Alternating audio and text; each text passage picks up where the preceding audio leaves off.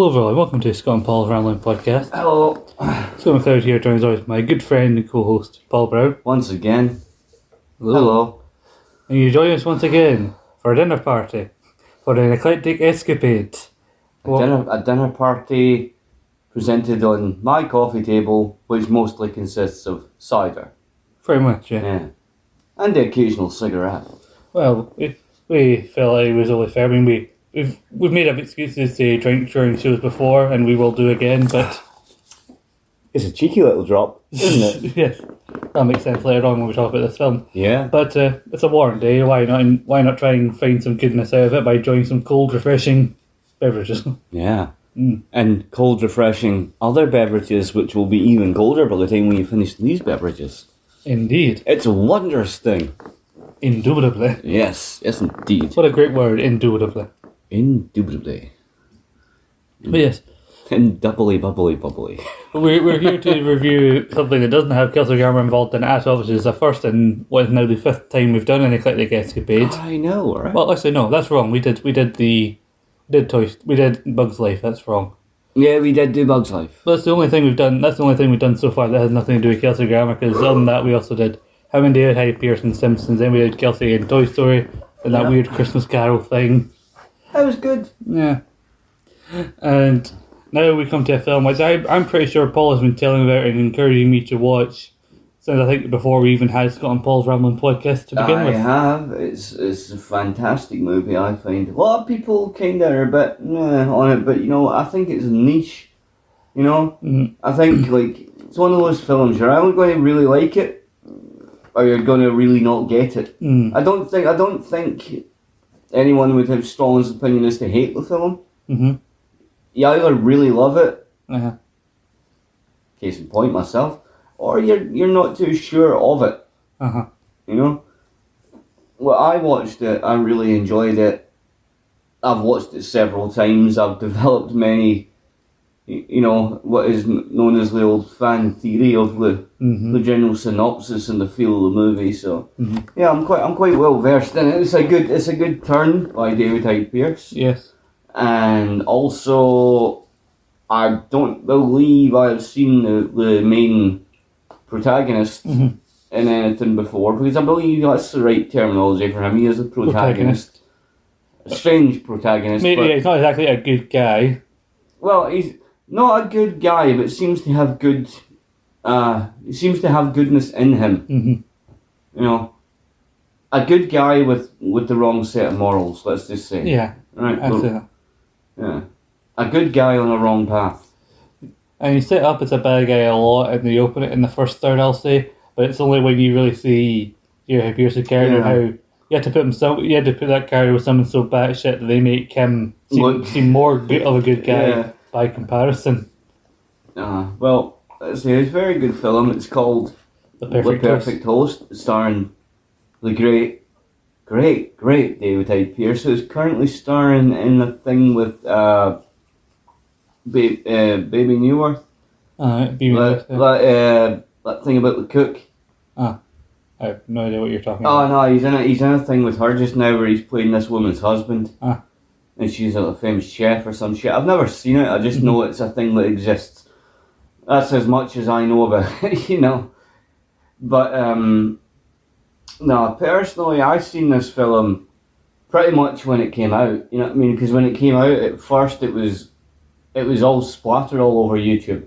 Yeah. You know, I only found that out well second to actually seen it because I'd found it in the sense that you know that way I do something and I'm just flicking through TV hmm and I'd seen the name come up as I was flicking. I was like, I've heard of this. hmm David Hyde Pierce is in this. I'm Yeah. going to give this a watch.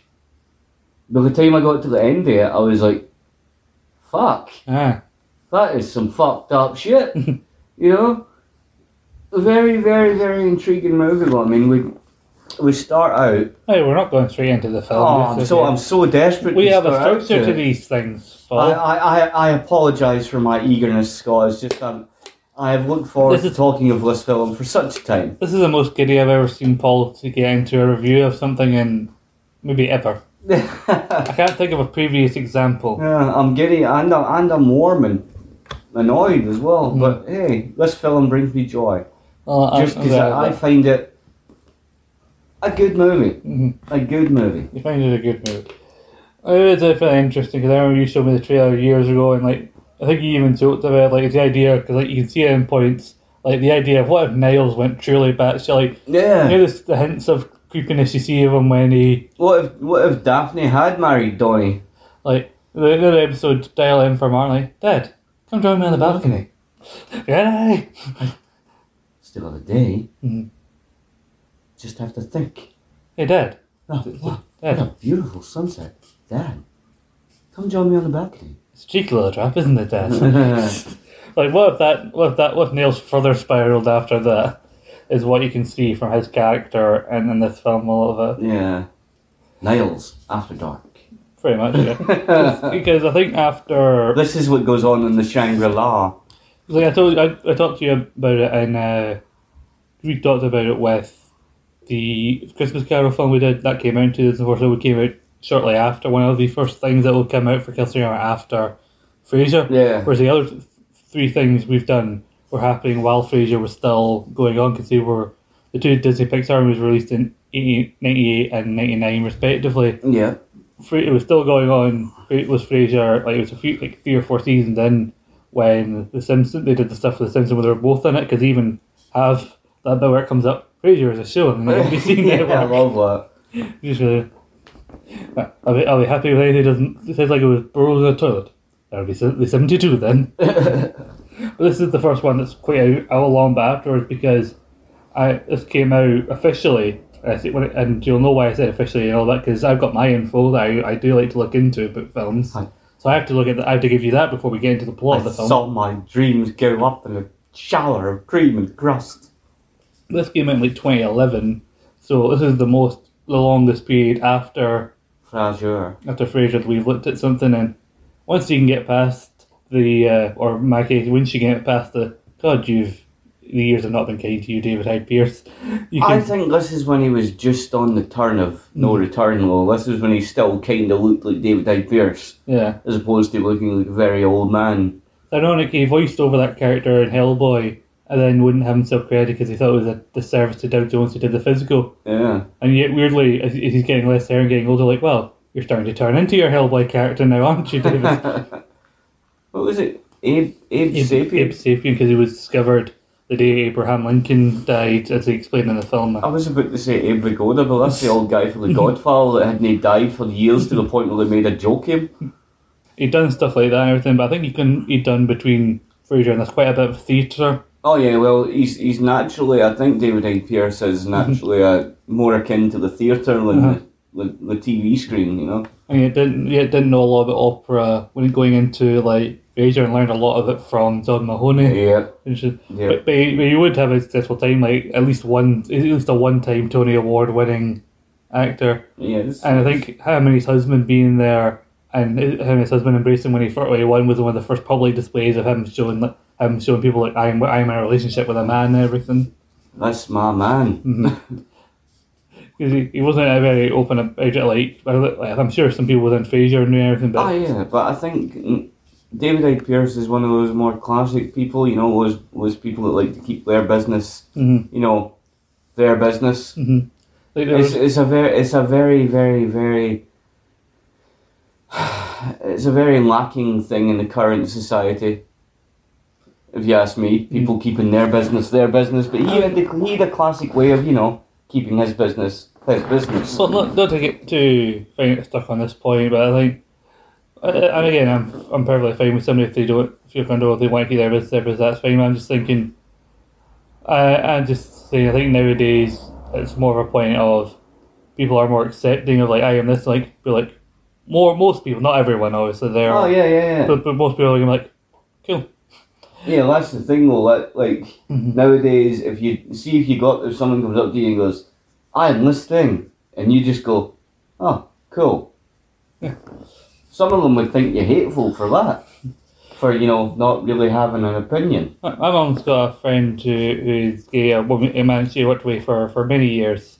And he, he's been in a relationship uh, with a man for many years. And the, the man he's with still feels uncomfortable, even nowadays, like holding hands in public because he spent many years obviously Under Being- the persecution. well he's been like they're both like older like coming in their fifties now so he remembers a time where people did not look at them favourably for Mm.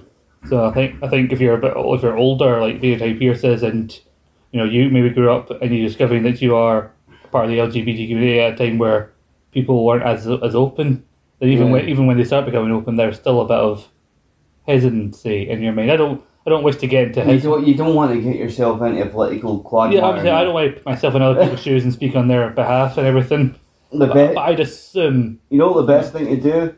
Just never say anything. Safer that way. Be like me. Have no opinions on anything. it's untrue that you don't have opinions on things Yeah, I have opinions, but I'm not going to state my opinions. well not stating opinions is not the same as not having opinions Yeah, well, it, it is sometimes, you know. I'm not going to get into that now because we'll be here all day. I'm going to have a cigarette. you do that, Paul. Anything you really want to tell us about what you've been up to before we Oh, uh, well, we start on the show? and I, I will ask you similar myself once I've told well, you. it's but only no, polite. I have, I have, you know, I've been getting on with my steps. Mhm. I'm enjoying that actually. I've noticed. I don't know if you noticed when you started doing the steps, Uh-huh. but after the third day of doing it, I didn't struggle going uphill so much after that. I was good with that. I still sometimes struggle uphill. It just depends. Well, it, dep it depends on a how long you've been walking, and Yeah. b if it's fucking like it's been today. Like I was walking back home today, Mhm. quite happy with my, my amount of steps I'd done. But I was getting to the hill just at the bottom of the road, as you know, the Hardgate Hill. And you know that way where you're walking, but every step you take, you can feel your knees seizing up. Yeah. Yeah, I was like that. I was like, I felt like, uh, I felt like Steve Martin in the Three Amigos, and he's chained up, and he's like, "Gotta make it, gotta make it." I was kind of like that going up the hill. I was like, "Gotta make it, gotta make it," and then the ground leveled out, and I was like, "Ah, I made it." it was it was so gratifying. And then I got home and sat down for half an hour until my knees stopped hurting. Yeah. But I I pushed through. Damn it, I pushed through to my own detriment. I mean, I, I know the feeling of walking for a certain period of time, feeling fine, like, yeah, I feel great. I'm getting definitely getting used to this walking, sitting down for a while. Oh, I must now get up. And then when you stand up, you feel like, oh, my leg. You, you think of the SpongeBob thing? My leg. like, I had one, I had to get back from my brother's. I got the bus back from his where he stays in Lancaster. I got to the city centre. I had to go pick up Dexter from Manatee. So I walked through the town to the bus depot, got off, off the bus, walked round to hers, walked all the way back from hers to my house with Dexter because I could. It's like, because that was a decent enough walk for Dexter and it was hopefully settled down a little bit for mum and dad were due back in the evening. Yeah. Walked back. like, Dexter was happy to see me, so I sat down on the couch to no rest me. But even though my legs didn't feel tired, Dexter snuggled up next to me and everything. Like, I gotta go get, make Dexter eat dinner. And that, that, that- you'll find maybe with, with Milo, your cat, everything like your pets snuggled up next to you. And you're, you're thinking, oh, it's very peace, nice seeing them very peaceful. Like, but now I must get up and they're so close to you. Mm. that If you get up, you know you will disturb them. But I stood up and I was, and that was one of those like, my legs, my legs. See, I, I don't worry about that whole moving your cat thing as much as you may worry about moving Dexter because I know fine well the minute I stand up, Mhm. I'm usually standing up to get him some treats or Yeah. dinner or water or something. And the minute I step up, like clockwork, Uh-huh. The second he hears the food drawer opening, Yeah. he's already at the bowl. Mhm. He's like, come on, come on, whilst we're young. Mhm. None of are getting any fucking younger, prick. Hurry up with the food. Like my, my dog, like we've got a drawer. It's filled with all sorts of stuff, stuff around like food, treats. Treats and med- Sometimes we medicine things that he has to take. We Mm. tablets that he needs to pick up. Or there's this stuff that we give him to clean his ears every so often. And if you open the door and he thinks that that's what you're getting, he'll hide under the table, the dining table. Uh, If it's not that, you need to quickly, you need to show them and coax them out with the thing you actually have to get them to commit. don't worry, I'm not. We're not going to do that to you. You're If, safe. if mum does clean his ears, he goes in a huff with her for a good few hours after that. Is he not our friend? Like, I thought we were friends. How could you do this to me? Because. because I could. But yes, what were you saying? Yes, you've been in your steps. I've been doing my steps. I cleaned up my home quite Mhm. significantly, as I'm sure you can tell. It's very nice and. It's looking nice. and shit. I I organized So much more, so much more floor space. Yes, I know. And I, I organized my uh, my liquor cabinet, shall Uh-huh. we say? Yeah, you can call it that. I've, I've had a look at it. Yeah, it's fruitful, isn't it? He's, he's got his provisions, and that's all I'll say. it's best to be prepared for any eventuality. Look, if the bombs go off Lamora, I can get drunk, so it's all right. Depends on how quickly you go through the balls, doesn't it? Well, depending how many of the bombs get set off, I might have to get it timed before I lose it. Mm. See if I can get, see if I can empty off fucking bottles before the bombs hit. like, it's a challenge, fucker. I'll show you. I'll be like that guy at the end of fucking Doctor Strangelove on the fucking bomb. You know, riding the thing with the hat. I'll be sitting there watching the fucking mushroom cloud coming, going, you bastard, I'm going to empty this bottle before you get me. And then I'll only finish that sentence. But I'll still be drunk. It's bleak, but funny. like, ah! And I haven't finished the bottle. Well, on that bleak note, what else have you been up to? What else have I been up to? Mostly just cleaning. Mostly. Mostly cleaning. Mm-hmm. And looking forward to the arrival of the people to fit my new bathroom. That's nice. That's gonna be fucking great. I'm gonna. I'll I'll be in that shower for days once that's there. I'll just live there for a while because I I I I like you know to be clean Mhm. quite excessively, which has been less so since I've had to use my mother's shower. Mm. Less so, and I don't like being a burden in that sense. You know what I mean? I like to you know that's not my shower, that's her shower. So, but needs must and all. hmm But hopefully, within a little while, needs will not be. I will have a shower, and I won't have to keep pestering my mother. Mhm. That'll be cool. Uh, yeah, I've just been cleaning and walking and cleaning and walking. Cleaning and walking, walking and cleaning. Yes, yes, that has been my week. Alright. So, right back at you. How has your week been? That's an awfully personal question. How dare you ask such a thing? Okay. Please, good sir, do tell us a tale of your weekly exploits. Uh, Is that a little more eloquent for you? I hardly think it's any of your business. uh, Get it tilt, you prick. not one of my to tell is work here that I don't really want to go into. 'cause I can't. No one, no one ever wants to go into work. Well, no, there's that. I do find that weirdly the days I go, I, I work from home with the days I struggle most to get out of my bed. It's like when I, when the days I need to go into the office, I know I have to get up at that time. Like if you don't get up, you'll miss the bus and you'll be late. You should take your plane. Get there in no time. If I had a plane, if I had a plane, I wouldn't need to work, would I? I made you a plane. I don't want it. I can't use that plane. You We can we can use the paper airplane, but sir, I said get in. that you're going very Mr. Burns and the Spruce Moose. Yes. But also, I'm not allowed to talk about certain things about work, especially not on this kind of forum. So Well, we just say, work, little testy. It was a little test day, right, Crew, because I was getting myself all bent out of shape with things I But shouldn't now have. you're here and you're sweating because it's summer and Yeah.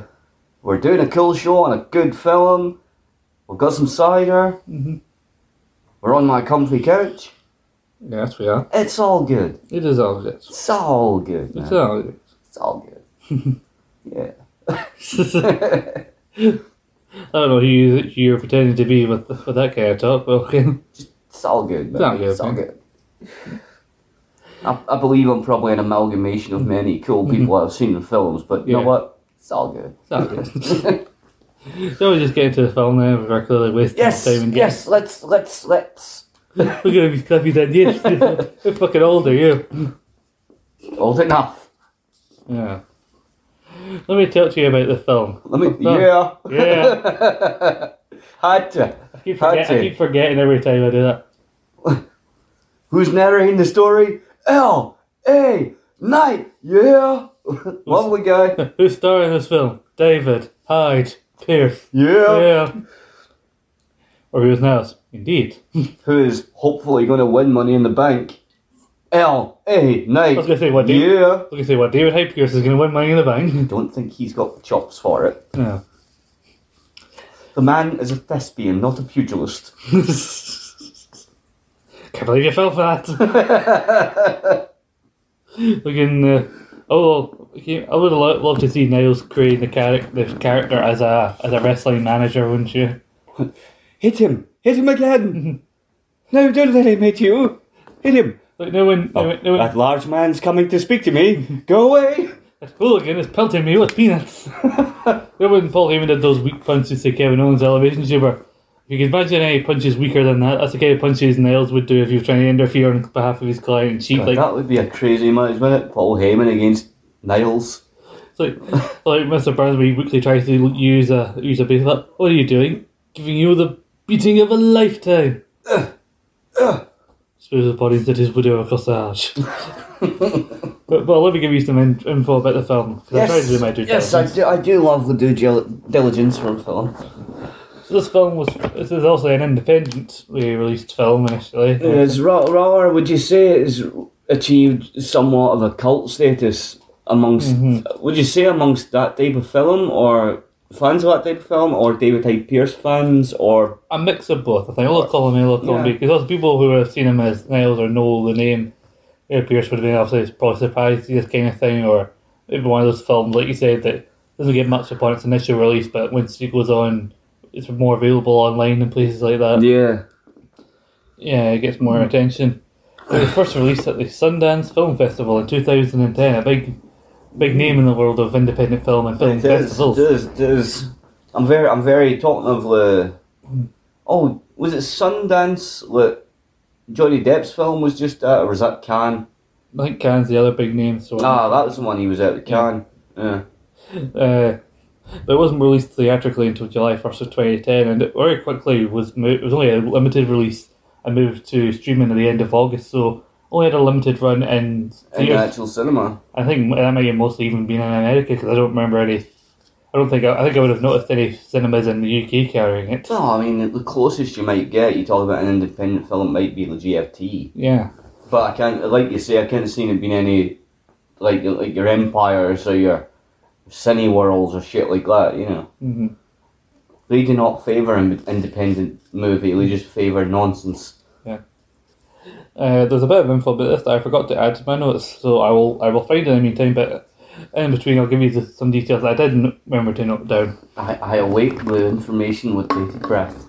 Yeah, like I said, went around the. It did seem to go around the film festival circuit to start off with. Yep. It was written directed by a man called Nick Tomnay, or in some cases credited Nicholas Tomnay to give him his Yeah. Sunday name. Nick to me.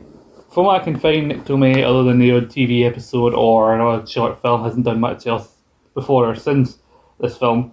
Though apparently this was spawned from a 2002 short film that Nick did called The Host, which features no nobody from this film in it, but clearly he got a bit more directing experience under his belt, got some got some people to give him money and was like, here, here's this idea for our film, let me do it into a much more larger film. Yes, I'm. I'm very curious. I'd love to see if that initial film was on YouTube or something.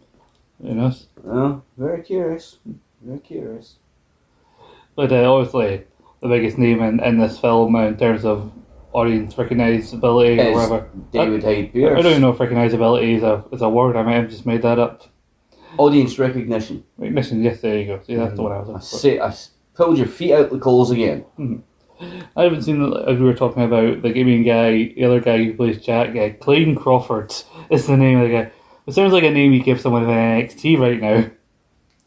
Even John, you call him Jack. Yes. It's John. But yeah, yeah, very, very. Um, have you found out any information in regards to him? If he's done things before or after? Any note? The only other notable thing he did is when they did they tried to do a TV v- series version of Lethal Weapon. He did the uh, he was the Mel? Gibson role. Yes, Riggs. Uh, That's the most noble thing. That ended in 2019, so I don't know what he's done since that film. Or the series, sorry. I'm sure he's doing shit. Here's, here's the thing I uh, got here. This film actually won a few things given when it was going around the circuit. Yeah, that, well, that doesn't surprise me. Do tell. Won an Audience Award at the Amsterdam Fantastic Film Festival, a Saturn Award, and the Best Feature at the also won Best Feature at the Abertoir, I believe it's it is here, Hor- uh, Abertoir Film Festival, which is a national horror festival held every year in Wales. Nice. The Welsh Horror Festival We should give an award, and Amsterdam Fantastic Film Festival award and a Saturn award. So it's clearly getting. Uh, Uh, the weed smokers and the, the Welsh loved it. Yes. it's good clearly was getting some recognition around the The independent Yeah. circuit. from thirty three different current so far thirty three critics combined reviews have looked at it for the Rotten Tomatoes Yeah. score. Uh, or if they, Have they been kind? I haven't read any specific reviews like I usually have with other films. Uh, they've given it a critical score of forty five percent. Is that good? Not the worst thing, not worst, but it's less than half. So it's not what you'd call what where where the highest percentage films are called certified fresh in terms of how high they're scored by critics, but or by audiences. But it's also not the worst. So Well, what was the audience score? fifty five percent. Haha, see, the audience knows better than the critics. It's also got a six point seven on IMDb, That's good, right? more than half. So Yeah. If you're if you're, much- if you're, wonder using, how if much you, of if you're using a school grade, it's, around, it's maybe around about a B. I'd say B minus maybe. A B minus? I, I'm, I'm guessing. I don't know. Some places score things differently. I know, I'm, I'm only being pitched. At my school, at my school, sixty percent between sixty and seventy percent was a B. So and seventy percent onwards was an A. So that's how at my school did it. So if I go off of that one, then yeah, technically being in the six percent in the sixes makes it a B, but a high B. See, I, I don't recall exactly what my school's setup was in that regard. I just knew simply I either passed shit or I didn't pass shit. I didn't really care about the schematics of how much I passed it by, Mm-hmm. but generally I was always happy if I got above average. You know what I mean? Above average was good for me. Mm-hmm. And in the classes that I was actually fond of, oh, I killed in those classes. Like I say, I was a very artistic boy. No, also given it was a limited release and you know it was a smaller film, didn't make an awful lot of money though either. Did this film? It's sad to say. In Yeah. terms of what its initial box office, maybe it made some money with reruns on tele was aired on television or was released through deals to put it on streaming services potentially. But uh, this was made on a budget of five hundred thousand dollars. This film, Nice. but you need to to break even. You need to make the exact number of your budget back and to zero a profit. Usually, usually in your bigger films, but you usually to- in order in your bigger films to consider that you've made a profit, you need to double what your budget is. And did they? They made four hundred and fifty-four thousand, so Oh, just so shy. made under the Yeah. budget. Bastard. So it was a loss. so they did make a loss. But again, like I said, it's one of those films that came out. I don't think they were shooting for to break box office records. Film, were just doing it for a love. yeah, and again, I believe it has made came got across like a cult following since Mm. then. Well, it's, it was mostly like, it was probably like that Nick Tomnay guy, probably his first run as a like, oh great, I'm getting to direct an actual Yeah. film. Yeah, proper first feature. And he's like, you know, like I've got a great actor in this movie, Mm. David Hyde Pierce. I've got a great young guy in this playing the protagonist. You know, you've got that guy who went and played the other detective in Yeah. the film, Mhm. who annoys the fuck at me because I recognise him. yeah, I feel like I recognise him. I know him, but I'm like, from where have you come? I do not know where you where your place of origin is, man. I also I found out they shot this over the course of seventeen days. Seventeen days. I mean, it's all it's all set. In, it's majority of it is set. In, We've, we've managed to film a shorter schedule than that. yeah, but our ours was nowhere near the quality of this. Oh, we didn't have five hundred thousand, did we? No. I'm, I was assuming most of that went to David Hyde Pierce. Yeah. But like looking at the casting of this film, they put the effort they put into getting David Hyde Pierce and getting the guy they got to play John. They put not nearly as much effort in getting everyone else because these are the two guys we spend most of the time with. Yeah. Because uh, out, some of the some of these supporting characters are this is TV movie acting maybe Well, from I- some people. If you're referencing specifically Not not not mentioning specific people, but there are a few people. I, I believe that David Hyde Pierce is great. He's great. The guy, Uh, Keelan or whatever his name is, Clayton, who plays Jack. Clayton, whatever his he's really great. Yeah. The, the dinner party guests, Mhm. they're all great.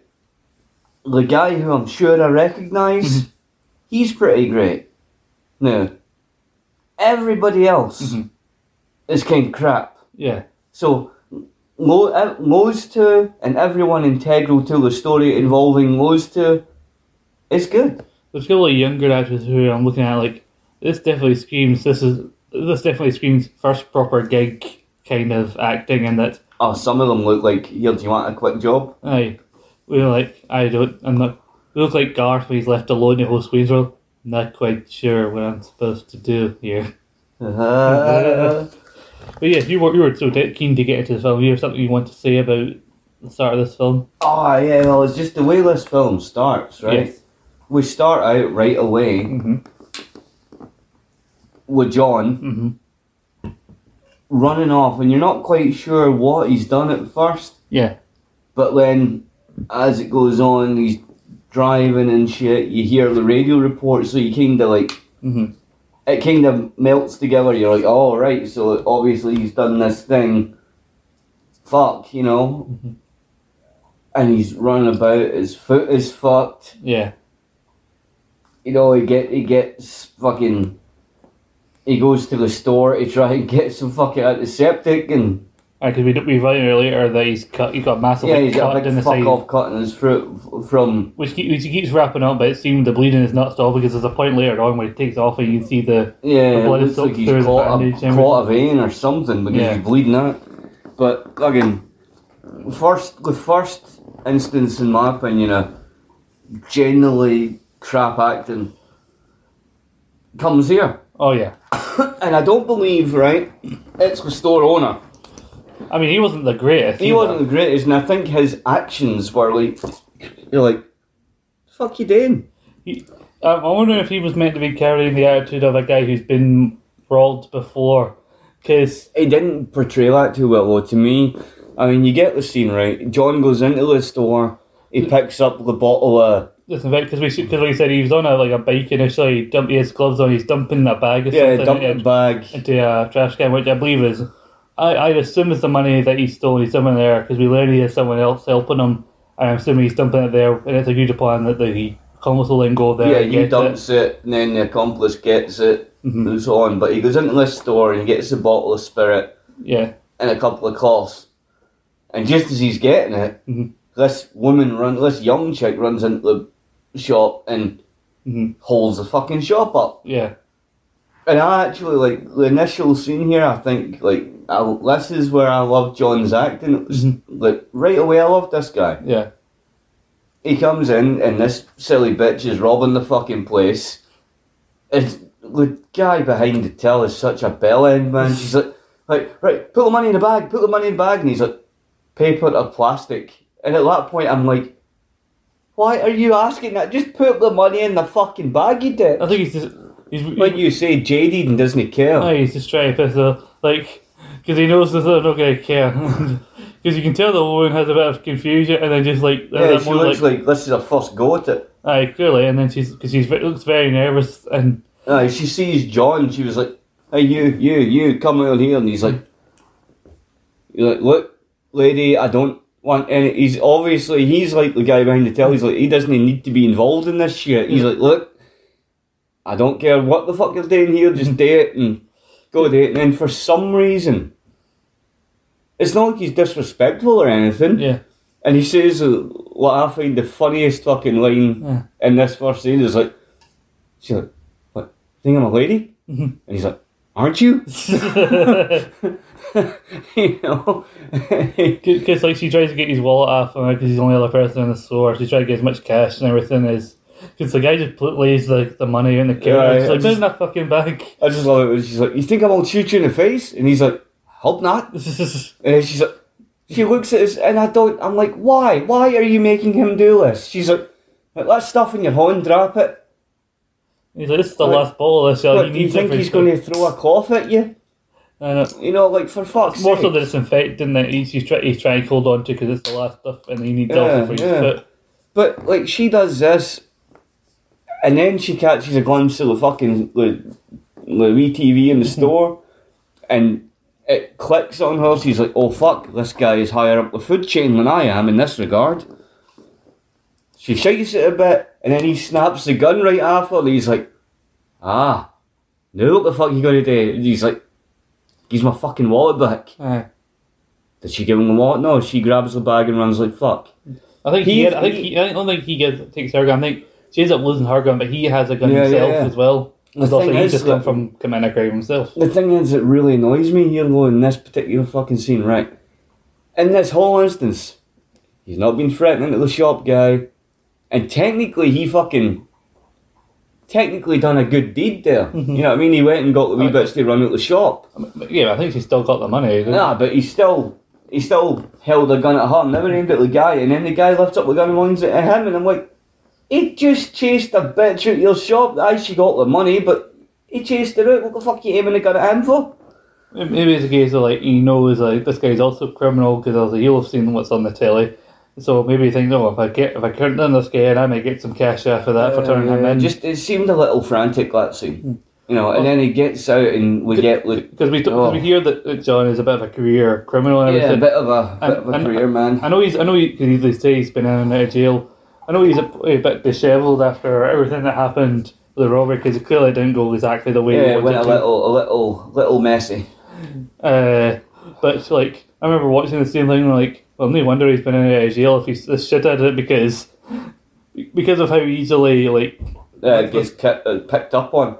he gets picked up on, and plus this woman basically gets away from him when he's the one when it was a point where he's the one pointing the gun at her, Aye. and then there's a guy sitting his gun. He's to get away. He starts, Well, guy, that, sorry to go back, right, but that just initially gives you an idea of the guy's character.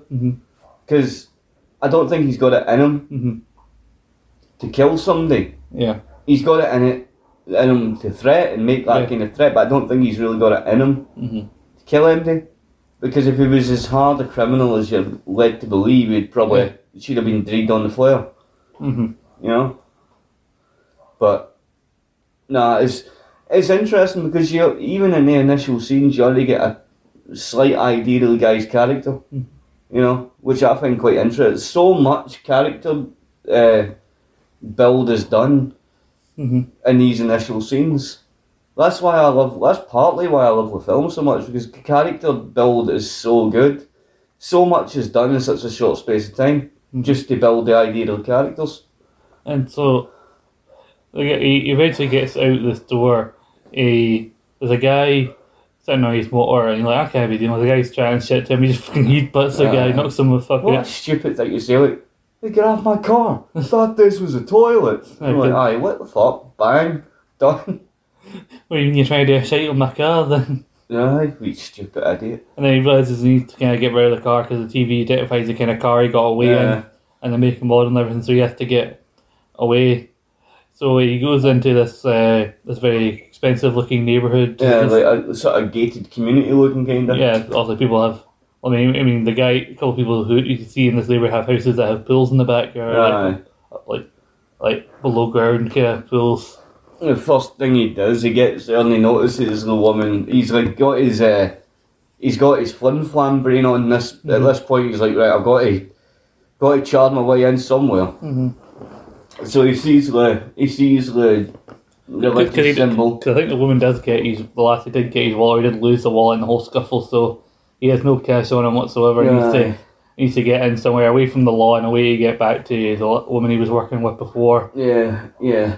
But he, he sees this religious symbol in the woman's window. We find it is the sign of Jehovah, right? Mhm. But he's like, he starts. He said Jehovah! yeah. He starts the whole thing, and he's like, "Oh, I, like I noticed, I noticed your symbol, and like, I." And he spins the yarn. He's like, "Oh, I just need somewhere to go. I'm hurt." And she's like, "You follow Jehovah," Mhm.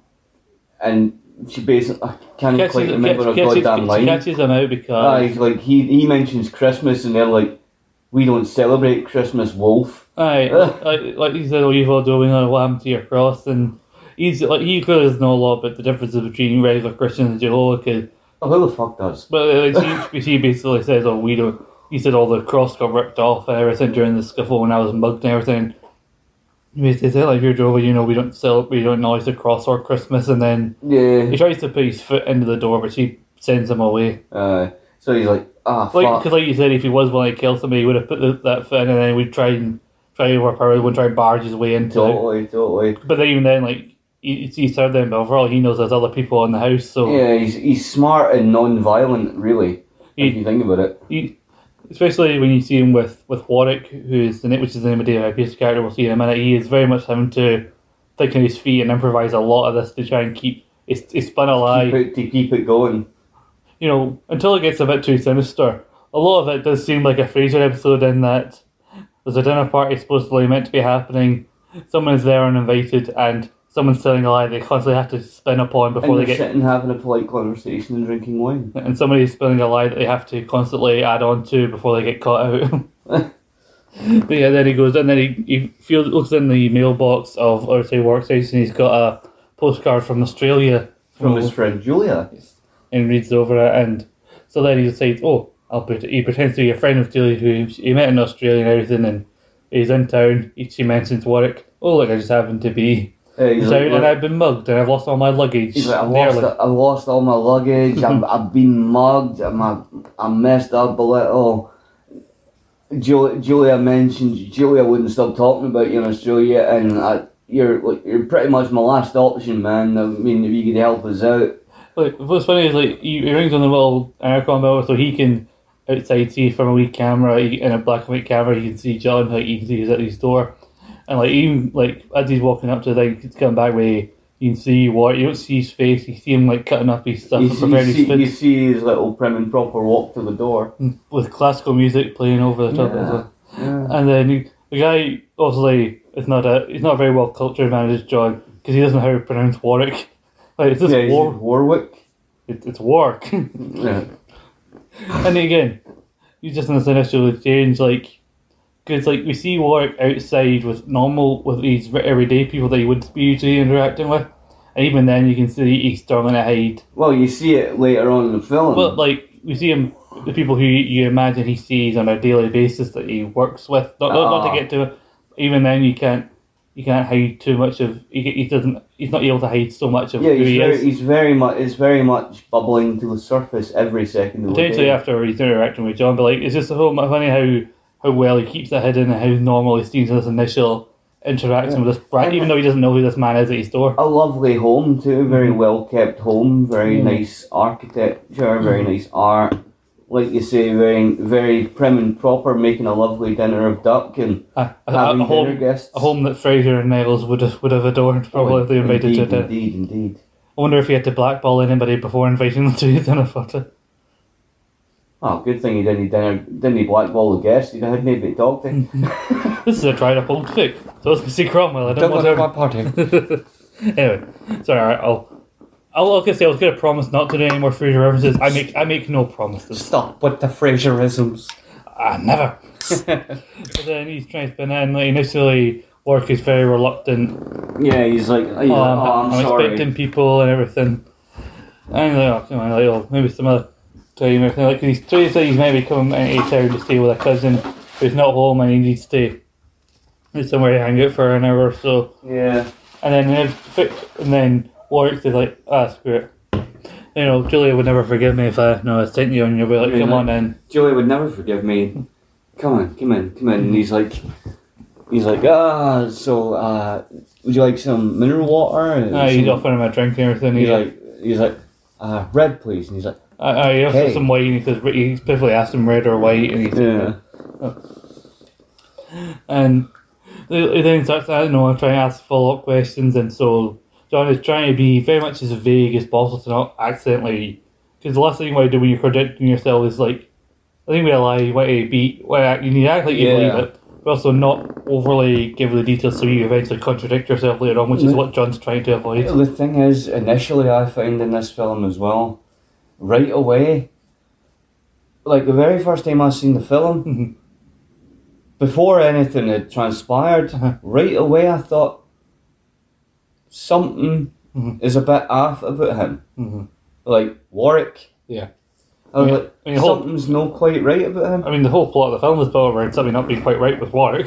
Yeah, but you know what I mean. Like when you don't initially before the Reveal. before the reveal so much. You know, didn't you find when you first watched it, it seemed, it seemed lovely and polite and Yeah. very, as you would say, the perfect host. Hmm. But still, something just a little. I mean, I don't like, I don't like to, I don't like to keep jumping ahead, but I think when we learn later on what Warwick's actual job is, because yeah, he never makes any hints to what he what he does for a living. at any No, point, no. and even he. Uh, the twist is quite something. Uh, but you, you, you realise that the skills he would have acquired there would have probably haven't seen it. Like, you wonder with those skills, how quickly does he see before? Cause I think it feels like the main turn here is later on when Sean does kind of lose his shit up because he can't hear the radio. Yeah. There's a whole pleasant bit before that, but you wonder how quickly before that did Warwick see through what no was saying. We're just basically spinning him along for a little bit. Considering regarding his later revealed occupation, Hmm. what if he knew already? I think, and plus, I think mentioning Julia off the bat, and we learn that maybe Julia may not be all that this Julia thing may not be all it seems. I'm wondering if like he knew almost immediately, but was you know he needs a he needs a special guest for his dinner party, and he has this whole a fantasy that he, in sequence he likes to go through in these little parties that maybe for the sake of it, like oh, just for the sake of being able to do the thing whatever what he clearly enjoys doing. Yeah. Like, I need to let this person in to my home. And just like, well, I'll let it, but I'll let him spin his wheels and tell me, like, because Yeah. you, cause you see how, I'll make fun of it. because he's like, yeah, because he is, is asking him so many, Specific questions. because it seems like everything, everything he, every second thing at least he comes out of Warwick Memphis is a different question about Julia and what he's been up to and like details about like this luggage thing, because like he even offers to phone up for him and, And he's like, "Oh, I was going to call my cousin," and he's like, "You said cousin is not home." hmm You know? And right, and well, she shouldn't be home, home too long, and I don't know how long she'll be home. They're like, well, let me phone up the airline for you. And he says his last name is Jones. Like, I know, like John? John Jones. he's like, my parents didn't give me a chance. And up until up until the the up until the breaking point, because let's just say it's a breaking point for both of them, really. Mhm. Up until the reveal, Mhm. both of them seem to be able to hold a relatively calm and pleasant conversation. You know? yeah. Because is constantly kind of looking about, and he's he's sipping that red wine, somewhat sharpish. Yeah, he's he's nervy drinking. He at one point he goes out and grabs the thing and like refills it a little bit as well. Yeah. I think by the time the reveal actually happens, he's drank over half a bottle of it anyway. Mm-hmm. Like even Warwick even said, talk, refers to him as gulping it down well in terms of like how much he's been drinking. You're like, you're certainly gulping down that wine. Hmm. And like he, if he plays off his his, his, his foot everything, or I just like hurt my ankle or I fell or whatever. And like he's just sitting and chatting to me, he's like, "Oh, you know, I, I won't stay too long." He's talking about these these guests coming and like, well, and then Warwick inevitably invites them to you know to stay for dinner and everything, Uh, which shows you that they like to. Now, but then he hears like Warwick's got the radio on. yeah, it started like Warwick's at the minute, like he's sitting, well, standing, he's chopping away and talking about the guests, and he's like, oh, it's gonna be like, It, it, it makes John panic a little bit when he hears he's got like a lawyer coming in. And we reveals that that lawyer is a, is a prosecutor. yeah, thing. criminal, a prosecutor. Yeah, that kind of. How much of that was uh, told, like, A, like, that's when you start asking the questions, like, is he telling him that because, because of the way he is? Is he telling him that because of his profession mm. that we, we learn later on in the movie? I mean, I think through that profession, he would be able to meet those people in that kind of circle. Or like, are are you just to assume that he knows people who are lawyers and prosecutors and people Oh, I would assume very so. fancy looking people when you see them later on, because he is clearly runs in high fancy circles like Niles would in terms of like he enjoys eating fine food and hanging out with Yes. fellow people who he finds he believes are sophisticated like I, him. must, I must admit, Mhm. that meal he prepared, Yeah. looked lovely. Mm. Roast duck. Yes. It looked delicious. no one can cook better than a psychopath. Yeah, apparently so. I mean, like a Hannibal Lecter. Yeah. All of his, all of his ingredients were definitely free range. Oh yeah. Well, until you got hold of them. Yes. Well, it's so freelance. uh, uh, yes, how, how droll, how droll. Yes, indeed. I do, I do try, I do try. He says as he sits wafting with his little Japanese fan. You Even though people say that fanning really lowers your core body temperature, but still, it, it makes you feel better. it's a short term solution, basically. Yeah. So they're talking, but then the radio is talking about the robbery and everything, and John's trying to listen in because he wants to know how much they, they know and if they're on to his trail still. And Warwick's still talking, and he's trying to like shut him, shush him up a wee bit. Like, sh- like, what? Excuse me? Like, he's like, shut the fuck up. Uh-huh. He never, he loses his shit because he hears them like identifying him Yeah. by name. Like, they mentioned that you don't hear it quite clearly, you hear it more clearly when they flash back to basically saying that a teller at the thing basically named him or identified Yeah. him, and everything, and he's being a bit, he's a bit angry about this. And so Warwick gets annoyed, and then John goes like fully the other way and just like basically he holds a knife to Warwick and starts threatening him, basically telling him to call off his cancel his dinner party and everything because he doesn't want these other people. in. He, it, this part of the film, Mhm. it's so many goddamn layers. This film, if you ask me, that's why I think it's definitely one that ends up in that cult status. You know what I mean? Because initially, you know, it's like, ah, we independent film, or it's got a name in it, blah Yeah. blah blah. But if you actually sit and you take time and watch the movie, the amount of different layers this thing has got, purely on character development and story development, I, I think it's top class to be honest with you. It's, and especially the bit you were talking about. Mhm. Like you get that initial thing where he's listening to the radio, Mhm. and even at first he's still trying to be polite but tense. He's like, "Uh, "Warwick, could you be quiet for a second? And he, War at this point, Warwick's just babbling to himself Yeah. whilst he's cooking, and then he, and then the veneer slips when John's like, "Shut up." Mhm. you know, and he's like, he, he gets taken aback a little bit and then becomes very Nilesy. He's like, well, you may be a friend of Julia's, but I will not be spoken to in that way. And then I basically, think you better leave. he basically says he could, how he could kill him, or at least he tries to. Well, you remember the bit before that where he just takes the postcard out of his back pocket and drops it on the table and he's like, there's your fucking Julia. uh-huh. Like, bullshit, man. So he, he kind of plays his hand out, reveals who he is and everything, and he holds, he's holding the knife to him. Like, so like I said, I don't think he would kill him, but he wants him to think he could. Yeah, he wants to threaten the shit out of him. He's like, you can't kill me, I'm having a dinner party. I know. I I I, I, I don't I haven't noted down many specific lines from this film, but that's one I did note down. It's like you can't kill me. I'm having a dinner party. Of all the reasons to say don't kill me, is like I'm hosting a dinner party. You should never be up there. Well, you think about it, right? If you if you were in that situation, psychopathic or not, if you were in that situation, you remember that line from? Have you seen the film Snatch? Right, there's a line in that movie, right? Jason Statham line Mhm. where he goes, "When somebody fires a gun at you, Mhm. you don't do anything but freeze and pull a stupid face." Mhm. Same kind of thing. If somebody's holding a knife to you, you're just going to shite yourself a bit and babble incoherent garbage. you know, like, oh, you can't you kill me? I've not tied my other shoe yet. Wouldn't you let a man die with untied shoes, would you? You know what I mean? It's, like- it's like ridiculous. But in that situation, that's how I'm saying about the film Evan Layers.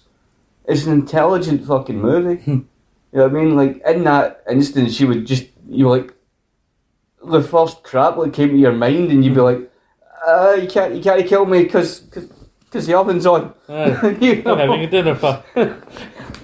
I, I, I even joked like that is such a Niles line. totally. Like, you can't kill me. I'm having a dinner party. And did I tell you that I'd ordered a Hungarian ghost? Black balls he's selling just runs. Hey, if John will blackball you in a minute when he kills you. Yeah. But like I said, he's he wants him to think that he's he'll kill him and everything. He said, "I'm gonna." He wants Warwick to basically let him stay there. So Yeah, he's like, look, I'm gonna kill you. Yeah. That's a decision I've already made. yeah, But if you're smart, Mhm.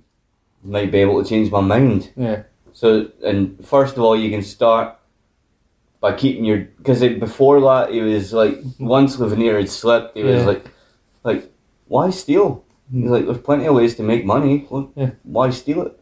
Mm. And he's like, and then he gives him the speech, and then he's He's, like, he's, giving, he's being very judgmental. yeah, but then he gives him the second part of the speech. He's like, first of all, you can keep your stupid, goddamn, ignorant opinions to yourself because you don't fucking know me. yeah. And secondly, as long as you can stay at my goddamn way for the rest of the night, you'll just be my accommodation, hmm and everything will be cool. So he's like, he's like, kind of contradicting himself in that whole bit because he's like, I've made up my mind to kill you, Yeah. but if you behave, I'll no kill you, even though I've made up my mind. And you're like, you're not going to kill anybody, man.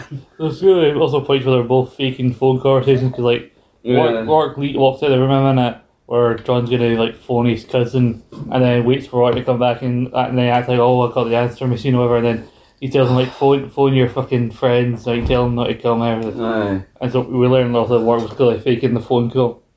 He's like, Like, hello, yes, Roman. Hello, Roman. Yes, I'm going to have to cancel. It's like, don't worry, Julie, we're part of your set up. Could you could you phone the others for me? And then And then he says like, I'll, I'll, I'll, I'll call you in the morning. As if to say like, fella. Hmm. you know, it's like even at that point was Well- a sense of nervousness in him. Well, yeah, also like you want you you don't want you don't know you probably in that situation if it was real you wouldn't want people on the other end to really to worry- worry, or uh, to know that something was wrong. Yeah. and then sitting down he eventually takes his shoe off and like he's like I said the blood is through the bandages and everything he's cut is really bad and so he starts doing so it looks like Warwick's trying to like get in good with him and he goes to grab a cloth there to help clean his foot but no he ends up just wiping the blood off his foot and John's like what the hell are you doing you're dripping blood all over my floor and he just Which kicks annoys him when he kicks him over. hmm So he's and then, but then eventually John's been dripping in that wine. I just, I love it. Like, I'm sorry to cut in, but I love this movie. I just love it. Right, he kicks him and he's like that. Listen, he's like, this isn't a fucking joke. Mhm. You know what I mean? And then, as soon as he rages at him, you see him rub his eyes, Uh, and he's kind of, ah, fuck it. I'm just, and he probably thinks oh, I've lost a bit of blood. I'm a bit drowsy. I've been drinking. Fuck it. I'm fine. Initially, and then just after he rubs his eyes, mhm, he looks off to the side and sees a photograph of Warwick mhm, sitting there with a big cheese eating shit, a big fucking shit grin on his face, Mhm. Sitting there like he's holding on to someone, mhm, but he's not. and then he rubs his eyes again and start, and then you also see at the same instance the expression on Warwick's face change. mhm, he goes from like, and it's it's very subtle also because of, it it's like scene from scene. mhm, The last scene we see the two of them interacting in, he looks nervous and like, you know. mhm. The next scene you see Warwick in, he has this very different and mildly sinister look in his face mhm. as he looks up at him and rubs the blood on the floor. Yeah. And then John gets a little more drowsy, and he's like, and then Warwick reverts into what I assume is form Yes. because he starts talking. It half, half seems like he's partly talking to John, but partly talking to himself. Mhm. He's like, they're always like, I'm never late. I'm always on time. Yeah. I'll probably start getting of phone calls. Oh, Warwick, we're sorry. Oh, Warwick. Mhm. And then he smashes the plate at the same point as John basically passes out. Huh. Picks up his bottle of wine that John has been drinking. He's like, it's a cheeky little drop, isn't it? and that's when the whole goddamn thing, you're like, huh. Mhm. And the first time I seen it, I was like, I knew there was something funny about him. Mhm. I didn't even know it was that funny. But fuck. you know? And then Uh, th- Oh, th- okay, you can, you can you're, do it, you you're, gonna, you're gonna fucking go through the entire fucking film. with I'll, I'll roll a cigarette. Yes, you please do. Oh, I'm very I knew about what the general senses of what this film really was. 'Cause I, I think you'd show me a trailer of it. and You see quite a bit of detail of what work is all about it, but I knew it was coming. Yeah. Coming, but just I was very interested in the road it was taking us to get there and how the reveal would come about and everything. So I'm watching the back and forth and when will the the veneer, like you said, drop and when will everything the shit hit the fan? Veneer. veneer, just Oh, veneer. Ah, Frasierisms. Yes, another Frasier reference. I told you, I, I told you, I made no promises that we would stop, but we can't. but uh, yeah, then uh, it's when the moment when John starts kind of fading. Yeah. You said that's when you're like, oh, and then this is the bit I knew was coming, obviously, and then the reveal when he when he wakes up, I knew was coming. But I think it's definitely from this point onwards that the film shifts up into second gear. I mean, 'cause, Where, like, where John is no longer so much the hunter, he is hunted. He's like, I'll go through my my mind, the process in my mind when watching this film. I watched most of it in one go, and then I had other stuff to do, so then I watched Yeah. the rest. Well, so I'm very curious to get your take on it. So I was watching most of it. It's available on YouTube actually, and I went to certain places, which is how I watched it. That's how I watched too, and a weird version, but it still worked. Now, you said yours was like sped up a little bit, which I'm assuming is a copyright thing to try and get. Cause like there's sped, something. sped up and had that little, you know, that little circle of Mhm. little bit darker than the rest of it. Because like you've also seen like when people put up episodes or stuff. Of, of I think because I see sometimes people put episodes up of stuff. Yeah. they like alter it where like stuff that would be on the right hand of the active episodes on the left. Because Oh, that yeah. male distortion will be it helps again freedom from copyright potentially. Half the time, though, that isn't just the copyright thing. That's half the time because people don't know how to turn their fucking video. Mm. It's half and half. So my brothers through watching this is obviously I guess had to like like we've already said that there's some people that John interacts with before he gets to worry that maybe aren't the best actors, but I was in, interested to see where everything was, was going. Yeah. And then also the back and forth with him and Warwick I was enjoying because also David Hyde Pierce is great. He's really carrying his part of this film. Oh, he is, he is. I think I think he said himself he had a lot of film, a mm-hmm. lot of fun making this movie just because it was such a different role for him. Oh, it would have been, yeah.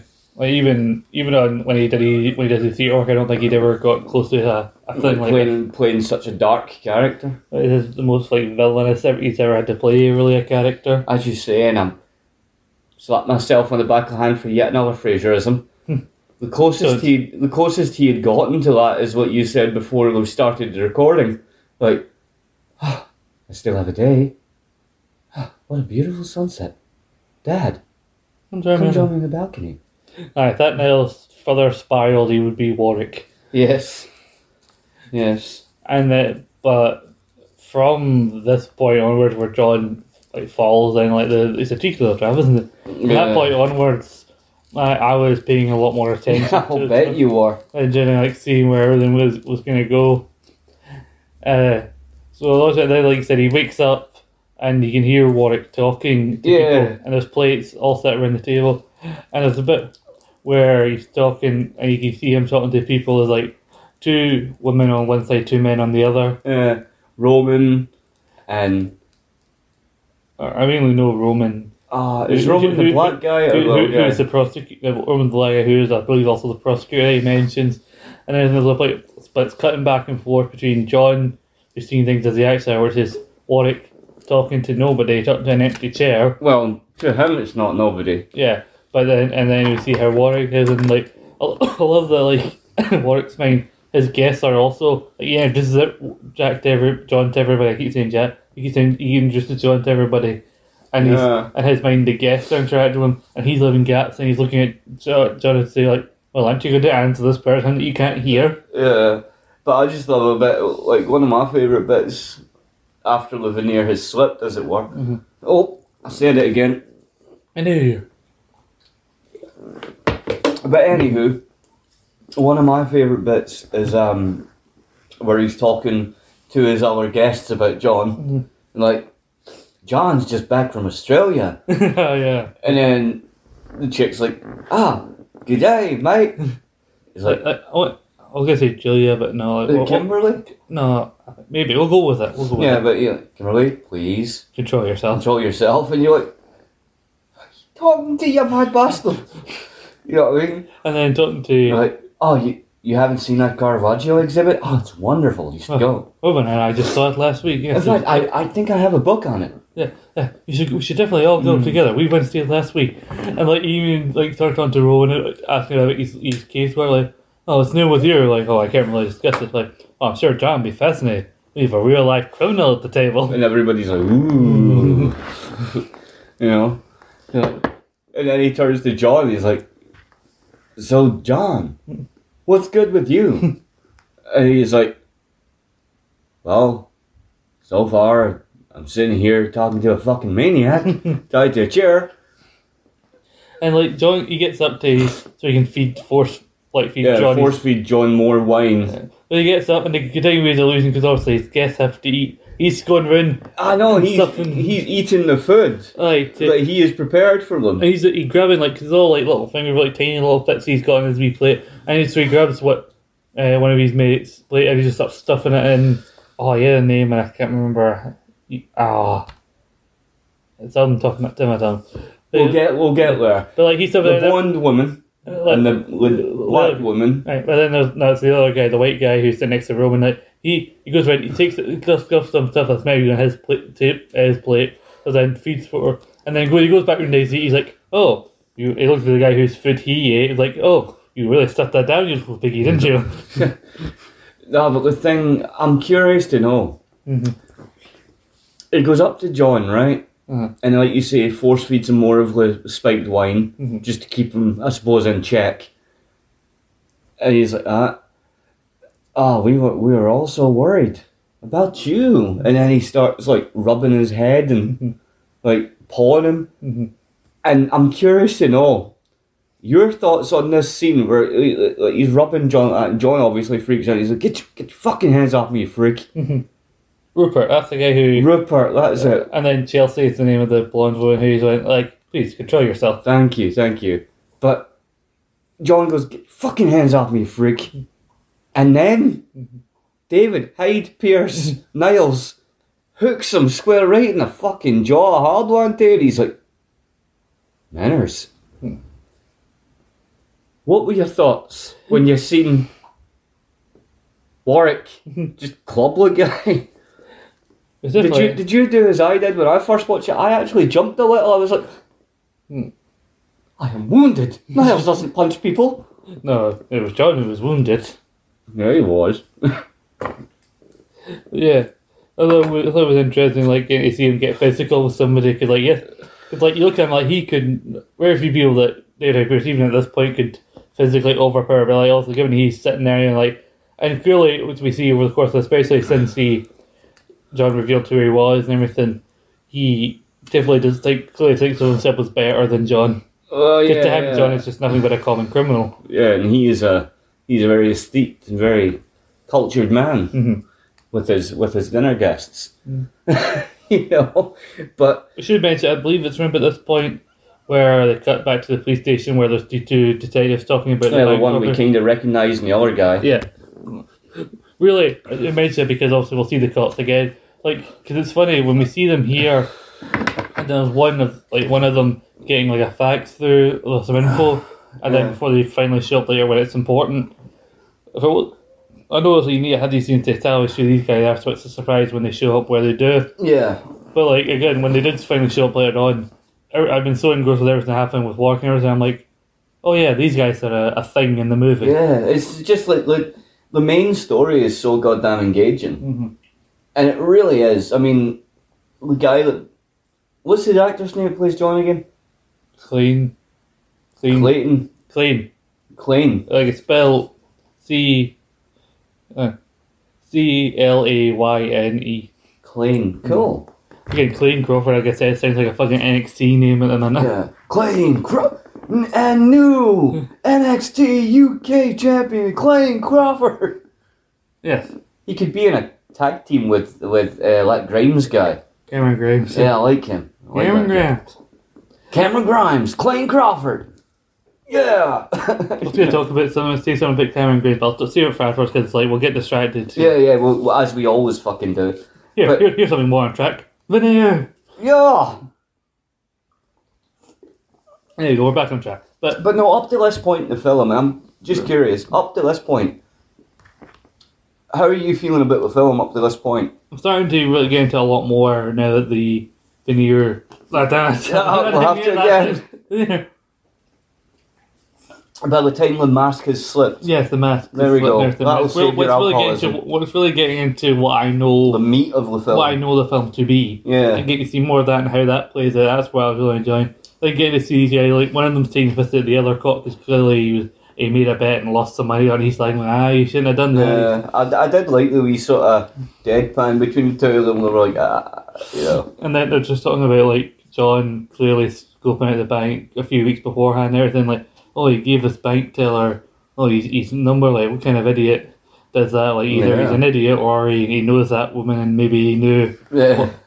He knew how. It's like like they that. just get they're getting to the info just in their own. Yeah, they're keep picking up the Their own way. info. Like, is he an idiot or did he really have a plan? Did he have someone on the inside? Kind of. Because it cuts back to working everything, and then he's constantly keeping an eye on the time from this point on. Because then he takes a little Polaroid photo of uh, of John and gets out his little scrapbook. well, we've also um, Oh, Oh, we've also cut a, cut over a bit here. Oh.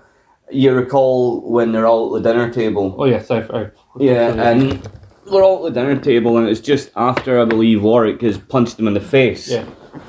And that's when he sits down again. He's having the conversation with his dinner guests. He's like, oh, Rupert, look at you. You you got that down, you little Yeah. piggy. And then he mentions the Caravaggio exhibit. He's like, "Oh, you haven't seen it? Oh, it's fabulous!" And he's like, "Actually, I've got a book on it over here. I can And he show get- you." Because John then finds something. Yeah, he, no- he notices a piece of a broken plate. He knock, manages, to, manages to knock it off without Warwick, and then more work goes he's he's, Yeah, he's flipping everyone behind him. He's Manages cutting to it. cut the cut the bonds on his wrists. Mhm. As Warwick's away getting this book, he cuts the bonds on his wrists. Uh-huh. lets go of the gets rid of the bonds on his ankles, but because he's like drugged up or Yeah, whatever, he, the minute he stands, he falls and lands on Chelsea. yeah, he knocks into the chair and everything, and Is the front. Oh my God, Chelsea, are you okay? And the thing, like you see him lifting her up, but like he's holding nothing as if he's holding a woman, and you're like, this guy's really cracked out of his head. And you gotta appreciate the ending because it cuts to it's like one angle it's John knocking over into here, cut to a different angle, it's Chelsea falling into the chair, back to empty chair. Yeah, And yeah, it's, yeah. Empty, it's an empty chair when Warwick comes back in, he's running over. It's so well filmed, Mhm. you know. But he comes over. Because like you gotta think they must have done with with this because like there because you see John there with these people, but you can't see them. yeah, It's also across these seventeen days. It must most of them have been filmed at night, given that it takes so, Yeah, so much yeah, in the yeah. evening.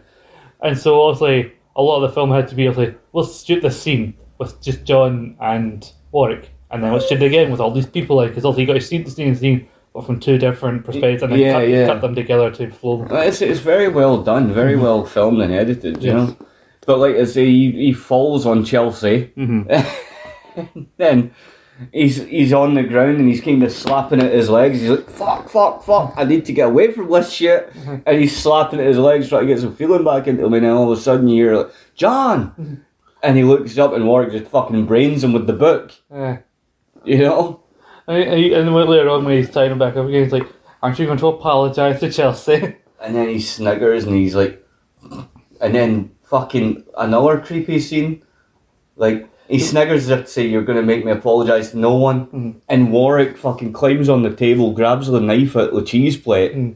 and he's like, You're like, You're going to apologise. And he's, and then John, and the expression on his face here is fucking classic. He looks and he's just like, Cannot believe I'm in this fucking situation. And he just, he like, he chokes his rage back down. He's like, I'm sorry. Mhm.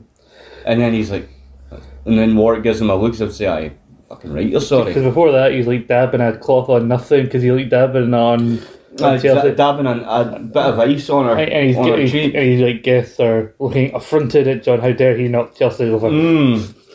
And then this Uh, Roman and uh, Rupert and the other Rupert and that are just standing there smoking cigarettes and drinking their cocktails and going, ah, ah, ah, ah, indeed.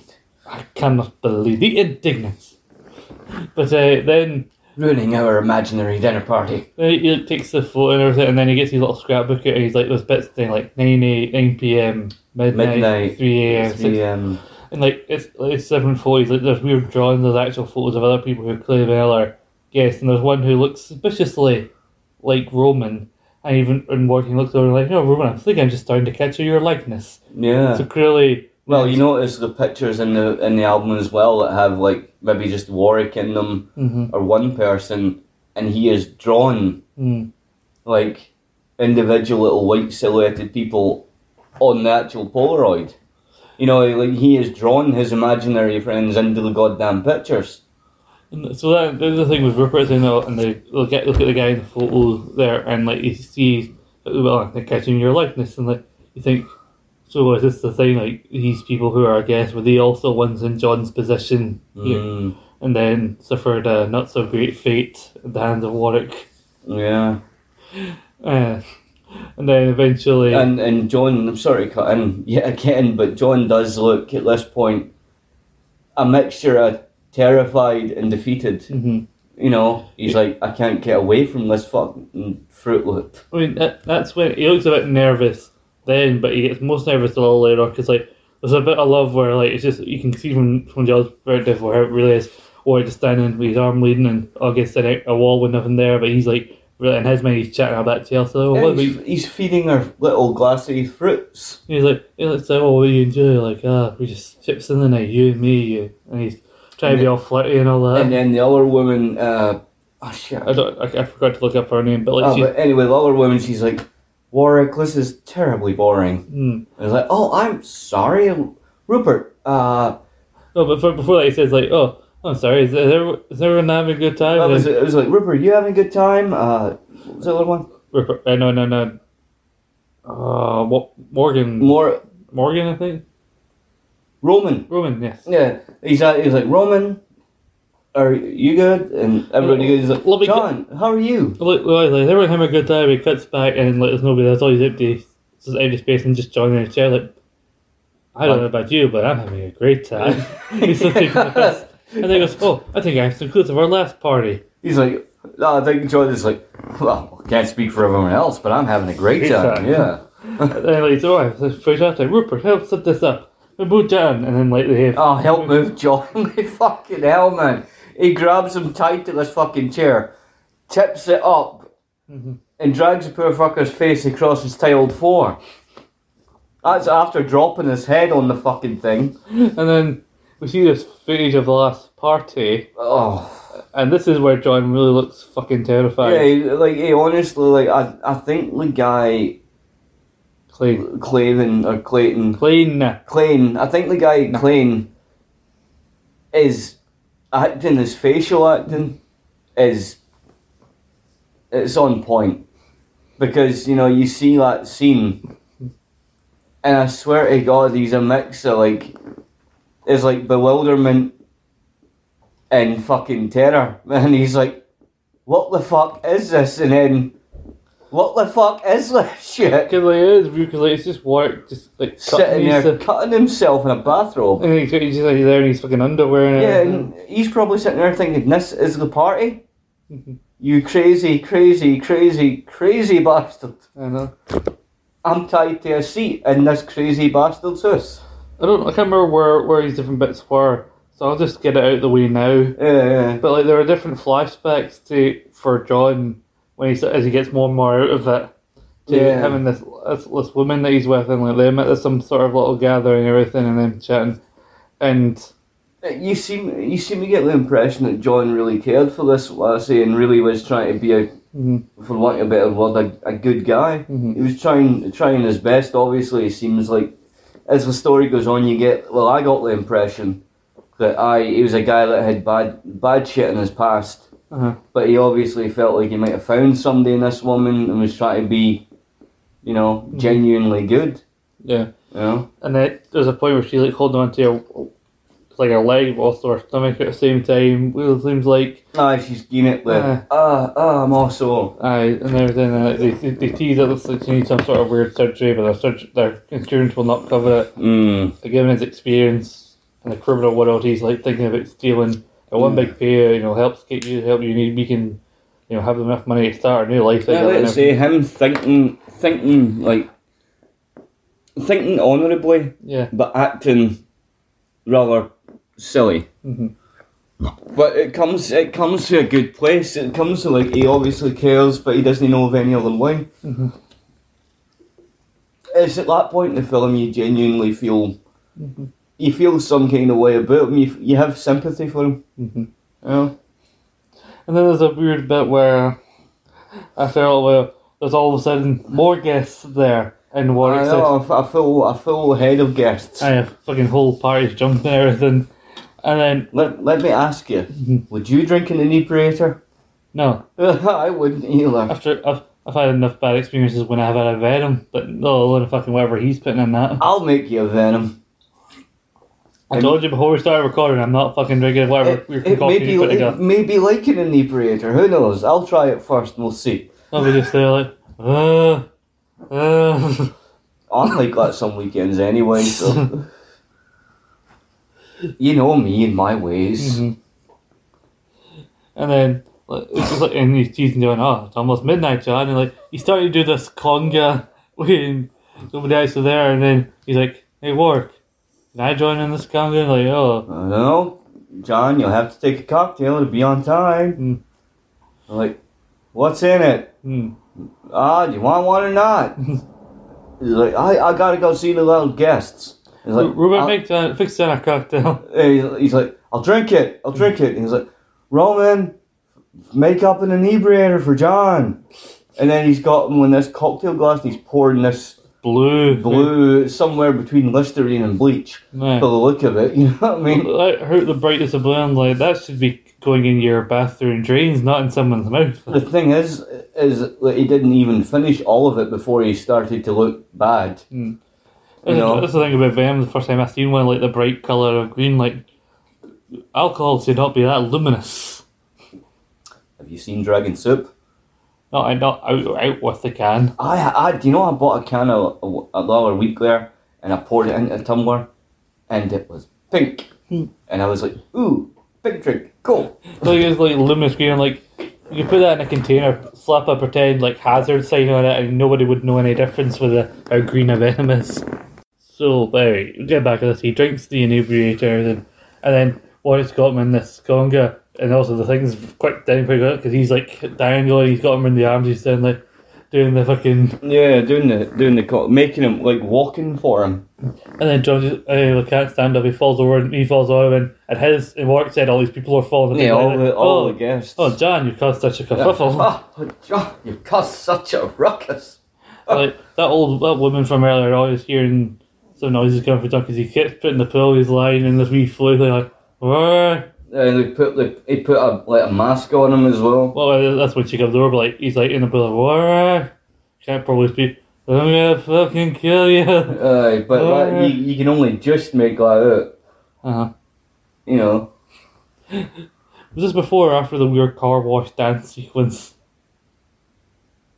you remember this bit Oh no, that was after that. I think yeah, that was Yeah. after the car wash dance Because, it all like- happened. He thought he's like, oh, Evan, he wakes up, he's up and he's doing big dance with all his guests. He's sitting on the table dancing, and this is what funny but because I didn't notice this, but at this point, he's dancing to Warwick. He gets her dancing. That's on the car washes all of that. He's doing this big dance up on the table. But there's no music. I could say what like, like has there not been music this whole time? Like, so Warwick doesn't even pl- play music as far as like, no, the music is all in his own head. Yeah, he just dances on a table. Aye, which puts a whole puts a whole different picture of how things actually go down because Warwick just goes through this night, enjoying himself, interacting, dancing with people, with no actual silence, no actual music, sound of his own feet. Well, unless unless he like plays music when he's on his own. yeah, but like, Remember, he's he's basically creating a whole scenario which involves John. yeah, but, like he creates this whole scenario with a party, but like the main, only real guest is the person that he's kidnapped because you can tell he's done this before. But then, Many then times by the look of his scrapbook. but then he's preparing dinner. We should get you back to the beginning. Like, what was he getting ready for? What kind of dinner party was he getting ready for before John turned up? Did he was he expecting anyone to show up? Was he just going to do his own little dinner party well, own head? If you recall the, the videotape or the reel, Yeah. the film reel of the previous party, Uh-huh. well, Mhm. I would assume the parties where he is on his own are a little different, Mm-hmm. A little more sinister. Uh-huh. See, this is one of Warwick's parties with a little veneer of, then, oh yeah,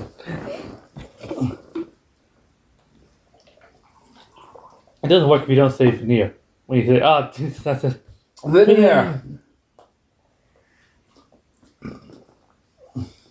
What, what a vicious cycle we've caught ourselves into. That is pretty much what I figured. We're gonna end up like fucking John at this, right? Yeah. Good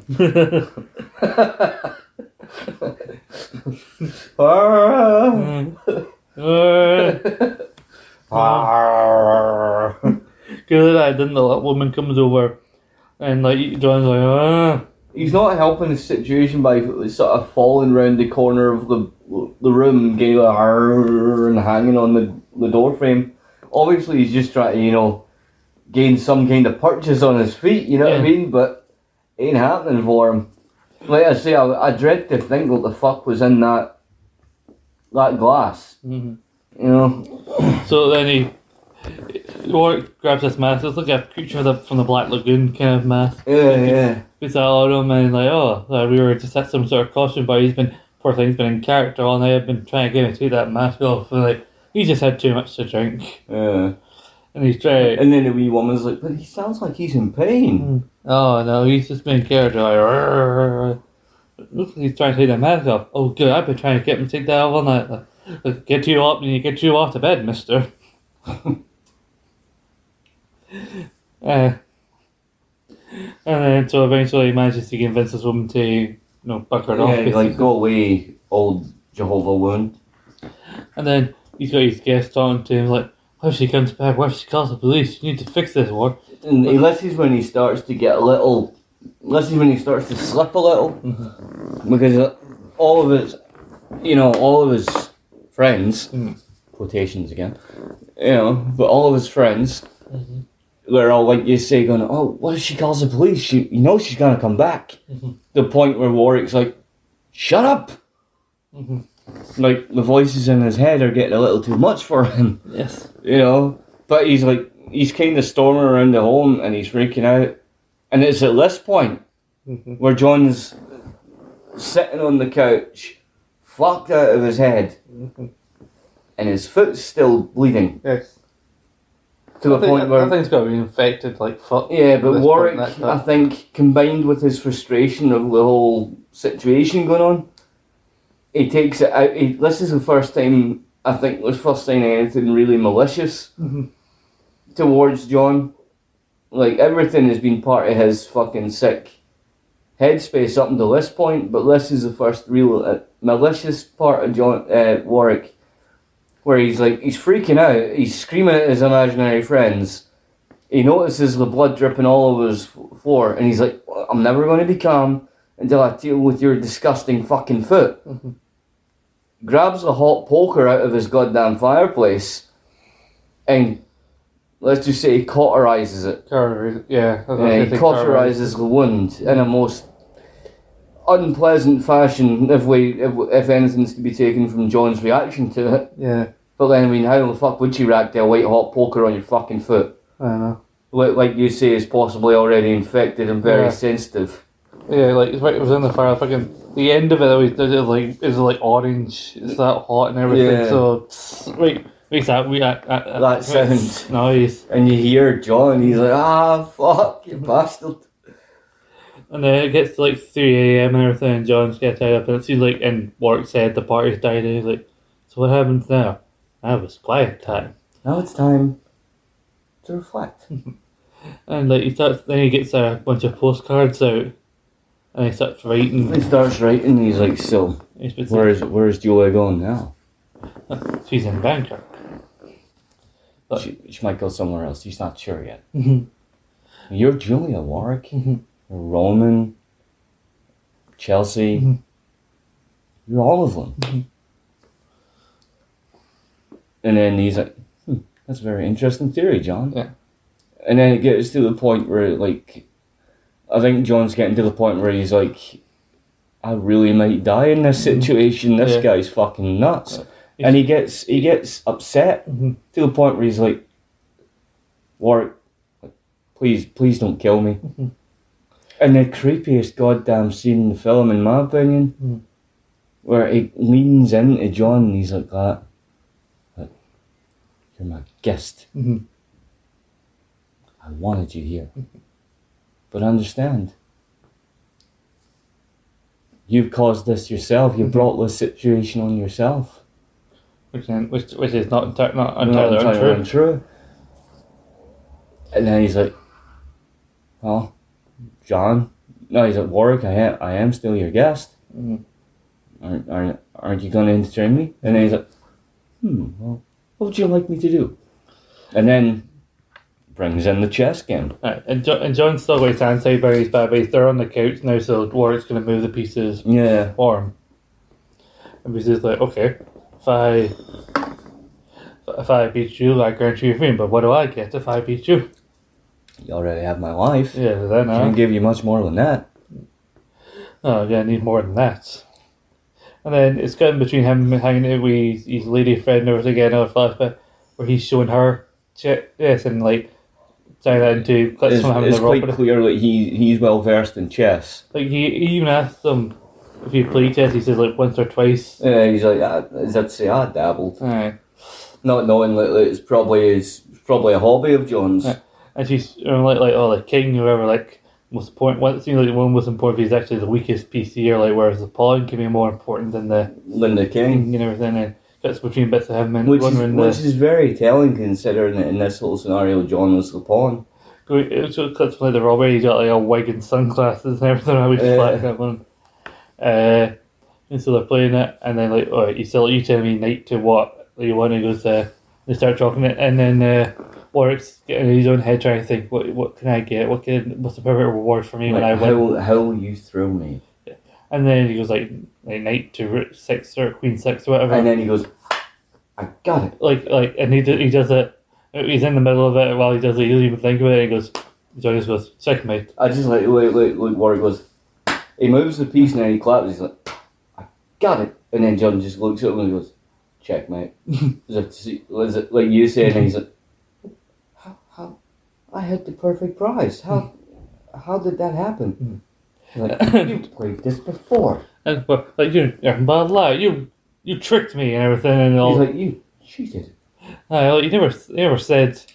He never said he hadn't played. He said he played it once or twice and he was bad at chess. I just love the bit that comes right after it where like Warwick storms off if he's going to do something. Then John's like, "You're a fucking liar, Warwick." and and then like, he- like a deal's a deal. Warwick. you you let me go and he's like, "You're a fucking." li-" And then the freaky bit comes. He comes lunging at him Oh yeah, yeah, knife. with a knife, and John like John flinches obviously, and you're like, "Oh!" And then he like cuts the rope on his wrist and that, and then walks away, and he's like, "I might be many things, John, but the one thing I'm not is a liar. Mhm. You're free to go." Yes. And then John starts to untie him, and he's like, "You really are a weak little man, aren't you, John?" Like, Just- just like, he, he, he, he, it seems like he's gonna let him walk out the Yeah. door. You know. But he's like, "You're really just a weak little man, aren't you, John? You didn't put up any kind of fight. You let me do whatever I wanted. In fact, I think you even enjoyed it. You're nothing." And he, oh, he's trying to tell him to get. He's trying to like not right to like stop at work. Like But then he's and then he's and then he calls him nothing. He's like, Hmm. "You're insignificant little thing." And then he's like, and that's when John, he's like, "You fucking prick," and he's like, "You, you tie me up, you involve me in your sick fucking world." And then, and then you see I'm nothing. 'cause we we cut once or twice to these knives or weird like art because all these, Aye, like, all- like it's got all these, samurai blades. it's got all these different art pieces on his on his wall we've seen throughout the film. Oh come on, it's Niles. Aye. Ah.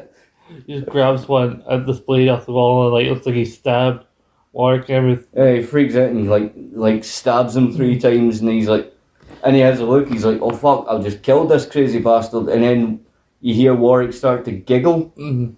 And he's he gets up and he's like he just lifts his shirt, he's like, Ooh, look, you didn't do shit and then John's like and he's like, Oh fuck, Mhm. retractable blades Aye. and then Warwick fucking body checks him against the door. Mhm. And I thought about that scene like John bigger man, Mhm. Warwick, little War little psycho Warwick man. But John's on a heavy cocktail of fucked up drugs, bad foot, weak legs, Mhm. had, had his head hit a few times. Not gonna be hard to knock him down, Mm-hmm. you know. Like so, uh, 'cause I, I remember going through a couple of different things for this next like scene or two because like he, he it, looked- it looked like he stabbed him, but I mean like Jesus, like all the time standards and there's still a decent amount of the film, like, at least at least twenty minutes Yeah. left of the film, and like he's like we would have thought the big la- the big climatic scene would have been Warwick getting Were, his were, you getting, were you getting curious by this point? Yeah, because like, if Warwick was going to get killed at any point, you would have thought it would have been the big climatic end like, scene, and then the You thought about- it'd have been with those swords. maybe. But then, and then right, John gets. Then when John wakes up, he's in the bathroom as Warwick. Is pumping Chelsea. You'd assume it's Chelsea.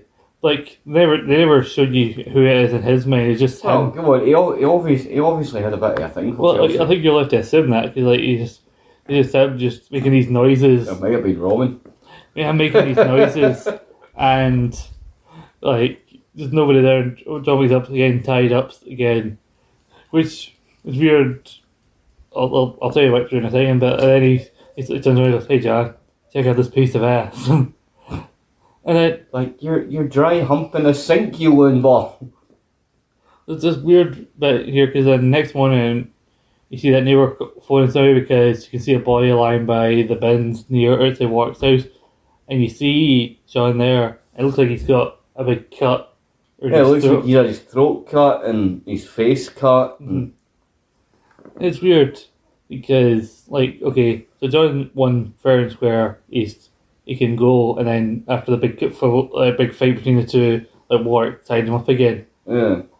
So Warwick, uh, but then Warwick then doesn't kill him. He, he actually does let him go, but makes it look like he's killed him. Like that was a bit that confused me when I when I was watching it. Yeah. I'm trying to figure like what was Warwick's motivation in letting him go. Well, you're you're you're sitting there at that point and you're trying to figure out the motivation of a psychopath. yeah, That's not a, that's not a mind you're gonna have any real understanding of. You know what I mean? I know it was, it was weird because like it's this weird because he takes a photo of John with that well it looks like the cut his throat and everything, and puts it in his little scrapbook, and he's like chatting with Roman and the other woman, and he's like, oh, Yeah. oh like he's taking this weird pill, and they're like, oh, he needs to take two of those. Like, oh, he doesn't. He knows what he's doing. Yeah. You see him sitting there in his in his lovely kimono Mhm. with a with a large scotch Yeah. in his in his pills. Oh, these little guests look like they're all a bit out from a long party, though it's not actually a party. Yeah. You see, Paul, now we come to the moment that you've been teasing about and you're talking about the twist, you see. Ah. And I know it's the moment you want to talk about, so maybe, because not long before this, we saw that guy getting the facts, the police the detective. Yes. yes. And then I'll, I'll let you, because you seem to be the one who is you say, we see, this. as you say, we see. I'll start from where we leave off with John, right? Mm-hmm. John wakes up, as you say, in the alleyway, Being probably as confused as some being audience as members probably would. confused as all hell. And we were, and probably as confused as us, because like he feels around. Yeah, he feels around his neck, and then he looks in the chrome, like the, the petrol section of a fucking motorbike that's next Yeah. to him, and he's looking at these so-called cuts on his throat and his face, and then he feels, and then notices that Mhm. it comes off like fucking Yeah. paint, and he's like, "The fuck?" And then he pulls at it and realizes it's like. It's like movie makeup, basically. Yeah. You know what I mean? It's like prosthetic rubber, Mhm. and the same with the ones on his face as well. He's like, "What the fuck is this?" So he's more confused. And then we cut to Warwick, as you say, he's sitting. So John Lee's like, fuck this, and he pulls his shoe on and he's like, nah, I'm off ski. And then we cut to Warwick, who is sitting in it. I've got to say, lovely home. lovely home he's got. I mean, he's an absolute psycho, but he's got a lovely home. Great taste. Hmm. But he's sitting there, as I say, he's sitting wearing his little sunglasses and wearing his little kimono. And it's at this point where you see, and he's on on the f- table in front of him. He has like a movie makeup box yeah. in front of him, along with his scrapbook, which he's thumbing through, and he has medication, Mhm. which obviously he's supposed to take Yes. of which he's supposed to take two at a time. He takes one with a big shot of fucking whiskey. Which makes you wonder what kind of fucking pills he's taking. Uh, like, Yeah, and his, he's already like this when he's on them. yeah, his friends are like, you know, he's supposed to take 2 Mhm. He knows what he's doing. Yeah. Like, well, if you're sure, Mm-hmm. and they're- we're having, it's like we're having a conversation about him Uh, and he's just out like, uh, with him. staring off into the distance. Yeah, he's just listening to his classical music and relaxing and chilling, and then his doorbell goes. Uh-huh. And he's like, So he takes off his little glasses and puts away all of his kit. Mhm. Answers the door. Mhm. And there is the twist. The person at the door Mhm. Is his second in command. Mhm. He is a fucking police detective. He's a lieutenant. Yeah, he's a lieutenant. He's pretty like I think in the States it goes him and then the Tashi guy we kinda recognise and then the wee guy in the shop. Because like in terms of police, from what I remember, it's like detective, sergeant, then lieutenant, then I think precinct captain or whatever, and then some bigger, higher ranking ones like chief or whatever. Well, I'm going From, from I'm- what from what I go, I know you talk about some. I'm thinking going off of what I've seen of American cop shows. Yeah, well I'm I'm going to do the same. Going off the best American cop show in the fucking world. Law and Order original series. It goes like this, right? you just say Law and Order. Well, there's so many Law and but Orders if, you, if you just say Law and Order, I think it's like really if you want Well, to spe- if I just say Law and Order, most people might go, which one?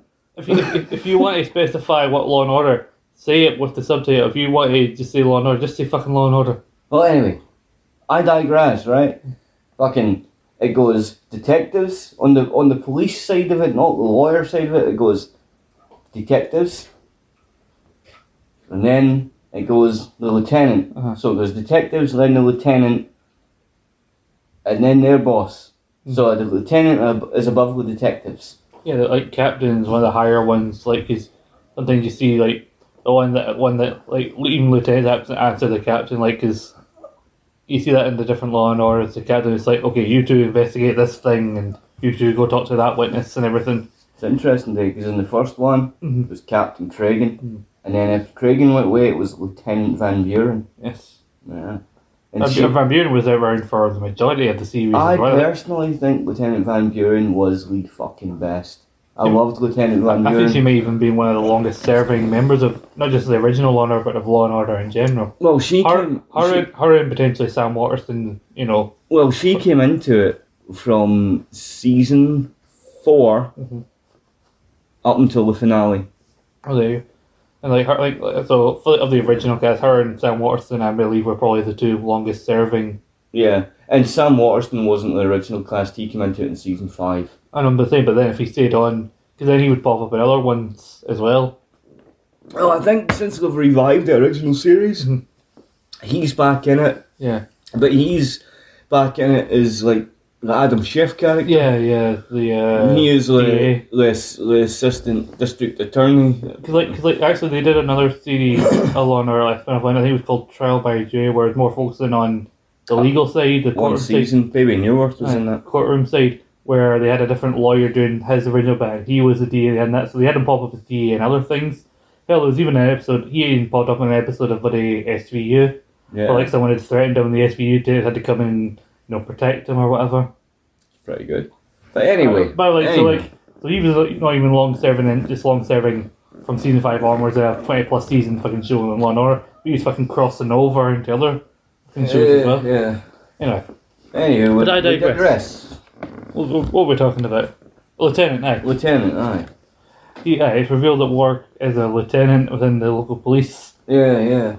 Assigned to, like, funnily enough, assigned to the case that mm-hmm. Mhm. involves John. Mm-hmm. And so the guy showing him the evidence basically saying that his missus was uh, the cashier that he went up to, and basically, so she gave him the pills, no dive packs, no tracers or anything like that. Mm. She doesn't even put up much of an, uh, effort to try and alert authorities or anything like that. And like, she claimed, oh, this guy was gonna, he was always flirting with me, and that's how she ideated him. Like, but no, she used that as an excuse to idea because she's working at the till, till when he comes in, it's case to join. But the sh- footage shows he never went anywhere near her. No. She just used that as excuse to be able to, to ID him. So she was in on it with him, but now she's kind of I she's ID'd him, screwed him, and now he, she knows where he's going to be putting the money.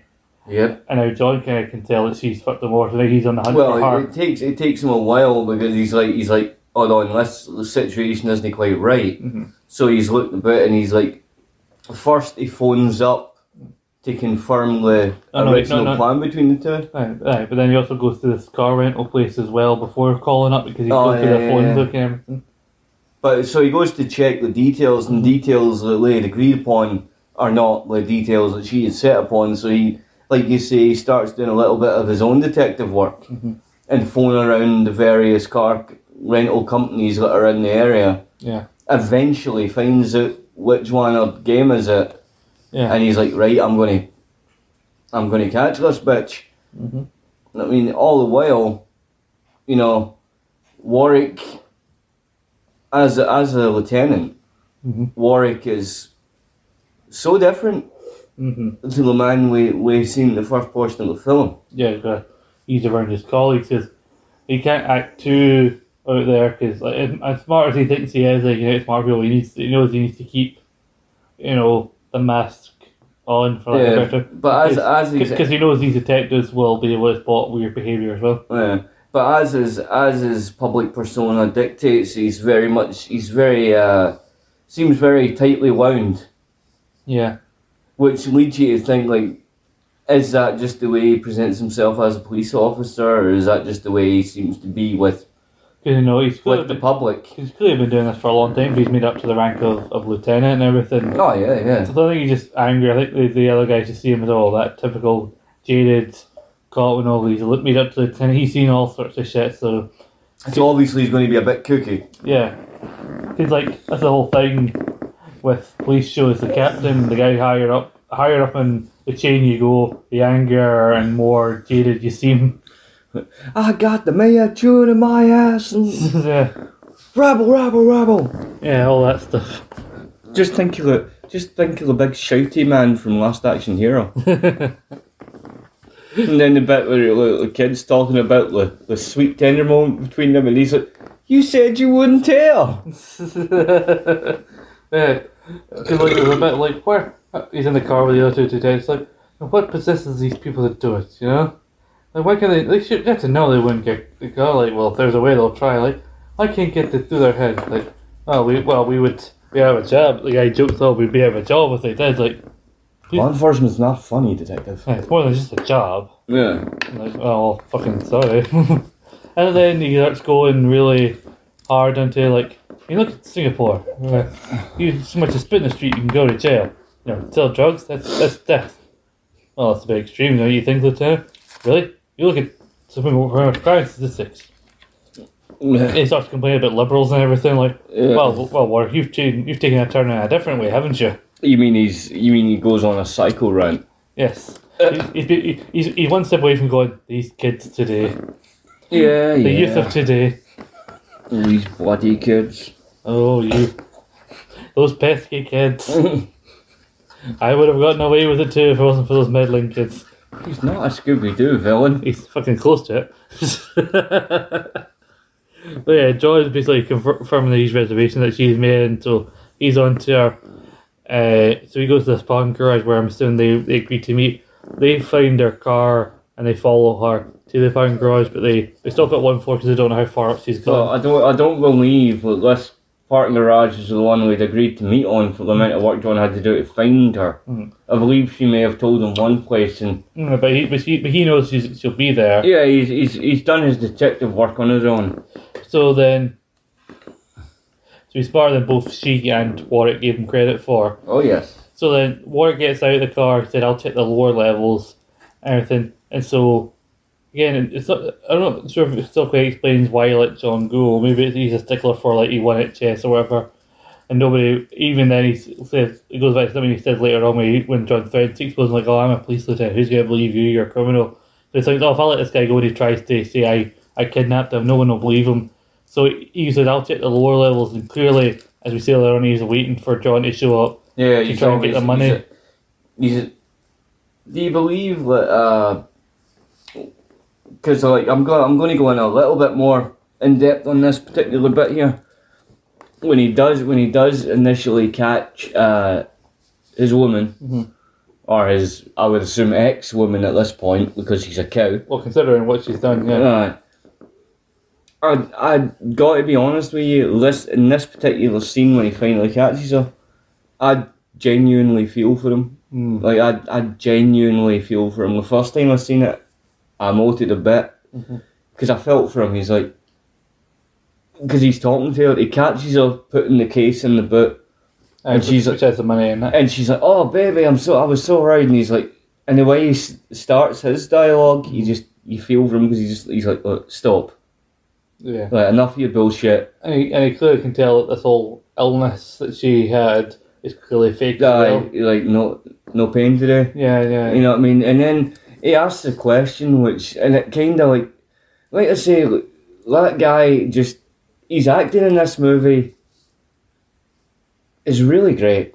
Like just see certain emotion scenes or facial. The guy is a great actor, but he looks at her and he's like, he just he's like, why? Like, why did you do that? As if to say, like, you knew I would have done anything for you.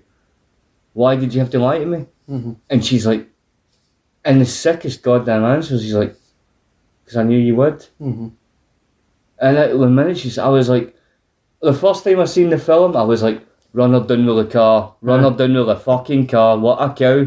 Mhm. Take the bag out of the boot and lamp her with it. Evil bitch. Yeah, like you're a criminal, you know. Like, and I knew you probably would and Uh, everything. he, would- he would have done it for you, you, yeah, yeah. He put himself back in a, because he looked like, through the bits of the film you see when he's Yeah. interacting with her, it looked like he'd put that behind him. yeah, It looked like he was, you know, for want of a better word, way of putting it, he looked like he was happily domesticated. you know, he had what he assumed was a nice relationship. He had what looked like her friends, which were more of that kind of set he wanted to mix with. He didn't seem like he Yeah. wanted to be a criminal. no. He took up the mantle again to help her. hmm You know? The thing you hear stories about criminals, even both in, in fiction and in real life, that you get a couple, you make a couple of mistakes when you're younger, you go to jail, and then You spend the rest of your life trying to fix it. Well, no, but like you go, reason, reason then after that you go back into crime and everything is because you're already painted with the tarp of criminal. So like, well, what other avenue is there for me? I've clearly done something I'm somewhat good at, even though I got caught. Mm. Might as well continue on this path here as my only option. I think I think a lot of the time in that regard, and especially like whether it be in film or whether it be in reality, if you go down that path in any way, it's a it's a path you're never going to find the end to. Mhm. You know what I mean? Always, and I hate I hate to be the movie guy here, But but you, you your movie. no, but you know, you know what I mean. Like that, think of the classic scene for that shite Godfather film, the third one. Every time I try to get out, they pull me back in. Everybody, everybody knows that line, but never one, no one ever feels to tell you. No one, no one bothers to say which Godfather it's from because they know it's the only.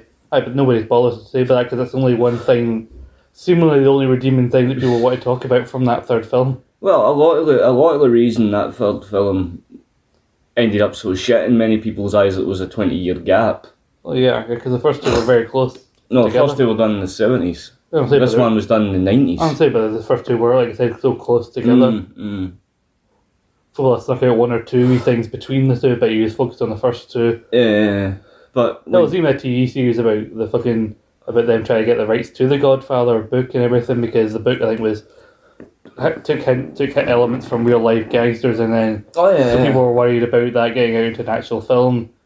So I've never seen the TV series, but I've heard. Da, that- da. Well, you know, like the like the classic character in the, the original Godfather movie, you know, Johnny Fontane. Mhm.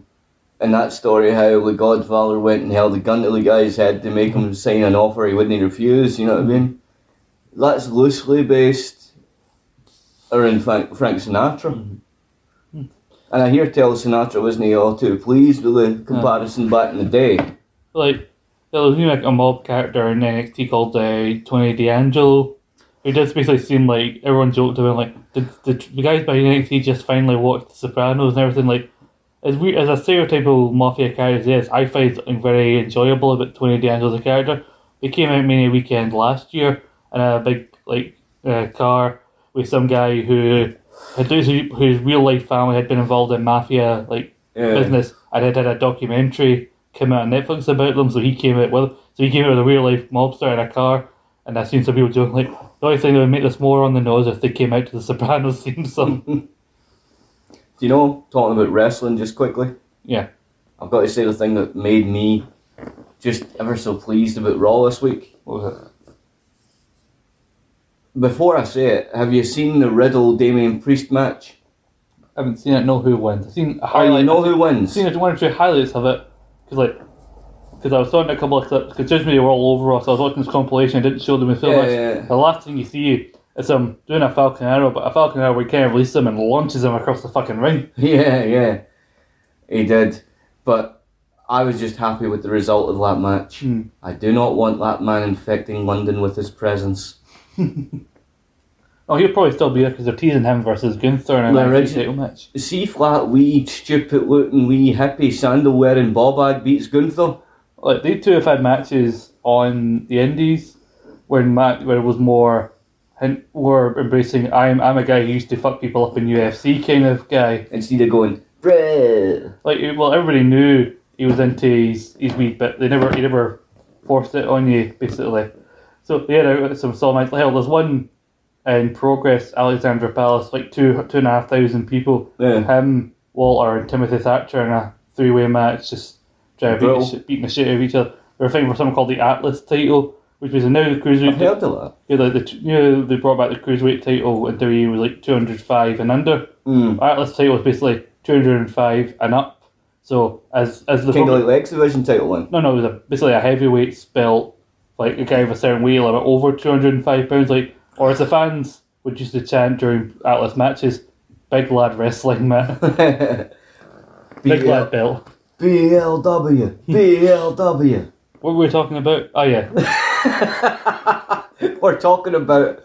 Well, I was talking about the way Crown- John Crown, emoted yes. Yeah. in that scene, and I think it's really telling because at that point in the film, when he's interacting with that bitch, you, can, you can you can tell how fucking hurt he is by the situation. He's like, as I would say, I fucking I trusted you, you know, and you you. She basically fucking used him. Mhm. And I love it when he goes away for it. He's like, he's like, I'll take the money, and I'll take the car. I'm not taking you, or you can send shoved over your-" like and like, he drives off without her and everything. Like It's you need so you need me. And he goes, as I'd say, nah, I don't need you, bitch. Mhm. I'm done with you, cow. And the good thing about it is, when she tries to run off, she Okay. gets caught. Aye, the cops are there. I mean, even though she doesn't have the money, she's still an accomplice. They have enough evidence to point her as an accomplice to the crime. Right, she'll get hers. And then Then John, John, manages to drive past the initial police. He's mm-hmm. driving down to the, the ticket booth Yeah. bit, hands the ticket over, and who pops out of the curtain? Warwick. There's a gun on him and everything, and he's basically saying like, you know, I can, I memorized every bit of your house. I can tell people, and I'll take you down with me. Yeah. And like he says about I reference earlier, like I'm a police lieutenant, and you're a criminal. Who's going to believe you? Mm. And then. He, basically, Warwick then takes most of the money. He gives. He takes a couple of seconds and throws it John like that'll be enough to get across the border or He's whatever. like, that'll get you, that'll get you away from here at least. Aye, But then he he takes the bulk of the money for himself. pretty much, yeah. And then you have to wonder: is that why Warwick has such such um comfortable situation? Perhaps. I mean, where do you think he gets his drugs from? Hmm. And then he gets a, like a thing on his radio, like, "Oh, did you you seen him?" Like, no, I haven't seen him. No, I got some business to take care of. You know, it's local. Like, you don't have a car. Like I said, it's local. I'll see you later. So basically, and he's just walking out. He's like music's playing over Yeah, as he's casually just walking, thinking he's got away with everything. You're like, fuck up with fuck John. He let go, and he's got the money. Oh, he's got all this money in the bag, and nobody's and he's like. "Good, the, the the problem that I had is gone. Mhm. I've got the money. The bitch has been arrested. Yeah. It's all nice little neat package." Everything's wrapped up in a neat little package. and then, but not for wait, because then, It cuts to like a, Couple month, months a couple later. of months later, yeah, and that other detective has been sent uh, an envelope with a, a Polaroid of John inside Warwick's home being. with a with a little note wrote on the bottom of it saying "Watch out." he's been like tied. When he's tied up and work, giving like his TV daft face on him, like taking Yeah. a photo. And he's like, "Watch out." And so the guy presents this to to what who before this is like there's all cartoon music playing. He's staring at past pictures of past crime scenes up on his wall, which most people didn't think any of the wise at all. Obviously, being a lieutenant, there's But he, cases he's he's worked. probably But, sitting there with a boner aye, because because he's alone. aye. Let's just put it in layman's terms. Uh, There's a fucking Fruit Loop. And he's like snapped into reality when the guy comes in, starts talking about the case. And he's, the way the guy says it, he's like, he's he's clever about it the way he's saying it. You can tell this other detective's just as clever, hmm you know. And he's like, God, can't believe he got past you down there. Yeah, uh, must be getting old. Must be getting old. And he, he's saying the thing like, oh, well, he's clearly trying to mess with us. You know, he knows. You, you said to yourself when he's failed, he's calculating. yeah, right away he's like, it's funny how he sent this picture, hmm and he's like, and then Warwick skillfully, in my opinion, Mhm. skillfully brushes it off like it's nothing. He's like, God, the tricks these people can pull nowadays. Mhm. Are Oh, you? yeah. are- and then the other cop's like, Are you saying this picture's a forgery? Well, Well, it, well, it's got to be. Come on. well, the explanation is there. Like, yeah, but like, And he's like, a, what? it's a Polaroid. You know, you can't. He's like, what other explanation is there apart from the obvious one? like, you don't think I would associate myself like. I, oh, I can't. I, I can't ignore this. Mhm.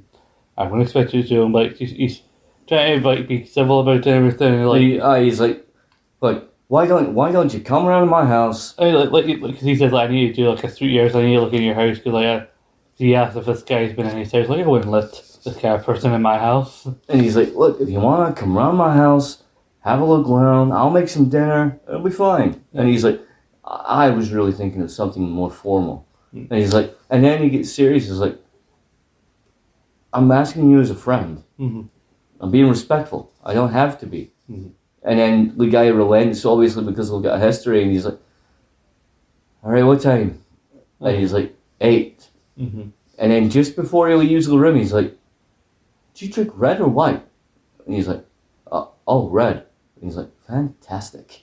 Because earlier on, by the way, when they're in the car, he looks in the. That same cop was in the back seat, right? And he looked in his window, and like two of his guests had popped up again, but this time dressed as cops. Yeah, yeah. And then this time he walks out, And they're all dressed as cops. they're all They're the four there. dressed as cop. With this. Well, some weird ass fucking credits, by the way. The Weird way, credits. I gotta say, I love the song though. yeah, I like the song, the weird credits. The song by Krishna Jones. Hmm. There you go. I, do you know I have? I have searched and searched and searched and searched on Spotify. Mm. It's not there. Makes me sad because I Shame. I'll be honest with you, and this is me being brutally honest. It's a really good song to get high to. It really is. I'm sure you're the You can, you, expert can, you can smoke a joint and you put on your headphones and you can go, wow, he was a loony. But I'm high, so it doesn't matter. It's Yeah. cool. David Hyde Pierce can be all the loonies he wants to be because he's just awesome. Uh, yes, yes, yeah. But that then brings the film to a close, leaving on a cliffhanger. Will this detective be smart enough to catch Warwick or will Warwick turn him into another fool to win his scrapbook? I, I believe if, if it goes bad for And- the and where- and where- detective. And where did John end up as well? Where, how far away did he get? Yeah, but I believe it may end up a lot worse for the said detective Mhm. than it would have happened for any other Mhm. person because you see, that detective friend of his is not exactly a loose end. Mhm. That is a severely. That is a Gregorian knot type end. What a reference. I know, right? I know. I'm glad I understood it as well. I- Yeah, yes. Ah, veneer. Aha. Video. Chin chin. But yeah. Oh, the podcast, we just use this as an excuse to drink cider in the afternoon.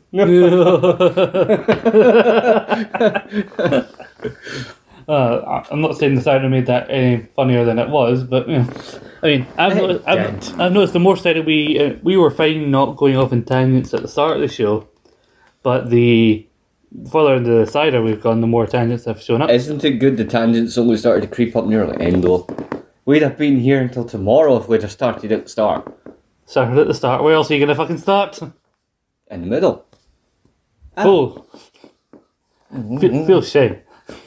I feel no shame. Well, you should. It would help you. I don't I don't understand the concept. Uh, Willfully.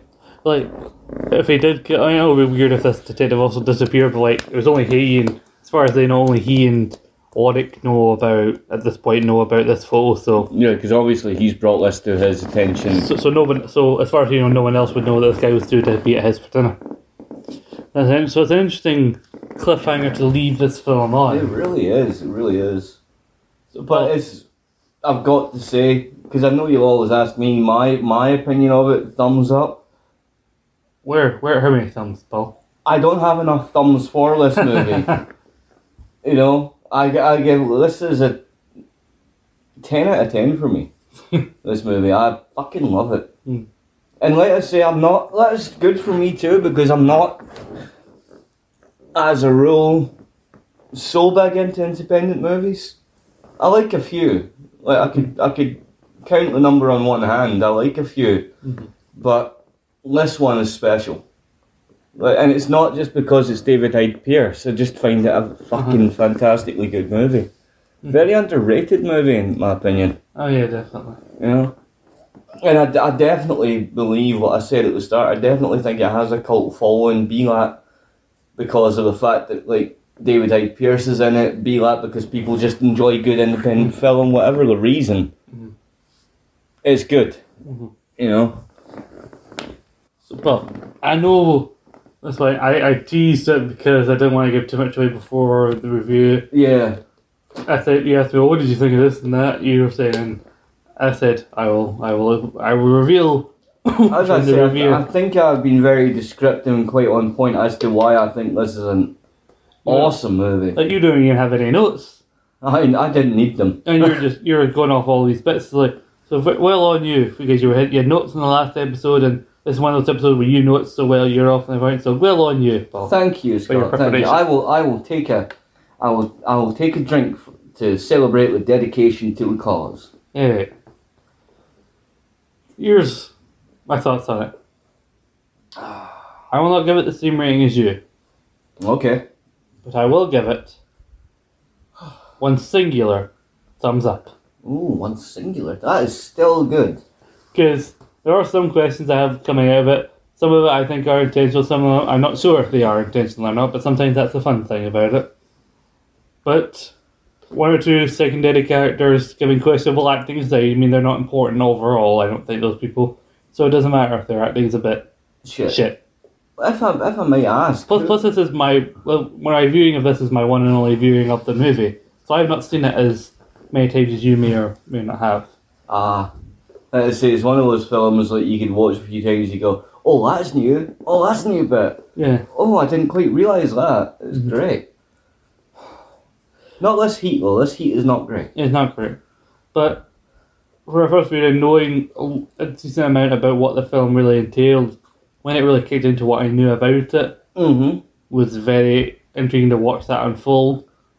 With interest, I was not expecting. I, I, I shoot you know, he, the guy comes in. He says lieutenant when he when the work opens the door. I then rewound it, turned the volume up a little bit more. Just to make sure he said lieutenant. Yeah, like was that what did he say? Like, oh He's a, he's a fucking cop. Fuck. he's a cop.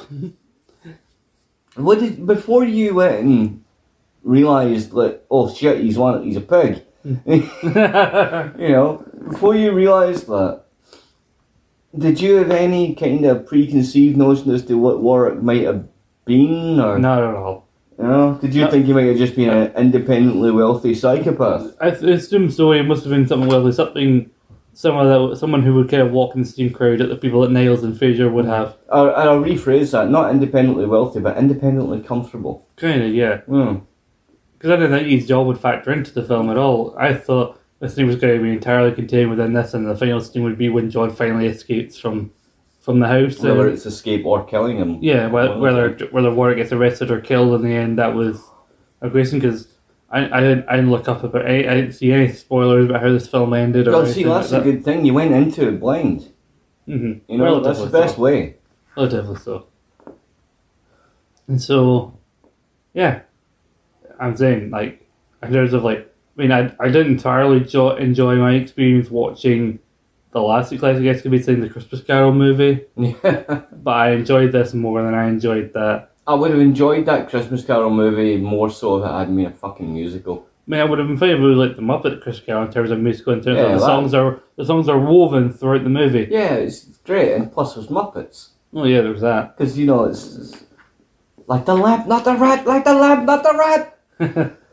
we uh, so I definitely it was a lot very it was not a, an unenjoyable viewing experience. We- And like once I really got into the bit where Warwick turned, you know, the site, the viewing of it really, the time really flowed by in terms of. Yeah, Didn't, yeah. didn't feel. I mean, it's not a long movie. Like just shy of an hour and a half, I maybe believe so, yeah. I hour believe so. twenty, maybe hour twenty five, somewhere somewhere in that range. Somewhere in that, that ballpark. very close to the ninety minute mark, which is standard for Like of the minimum length for a feature film.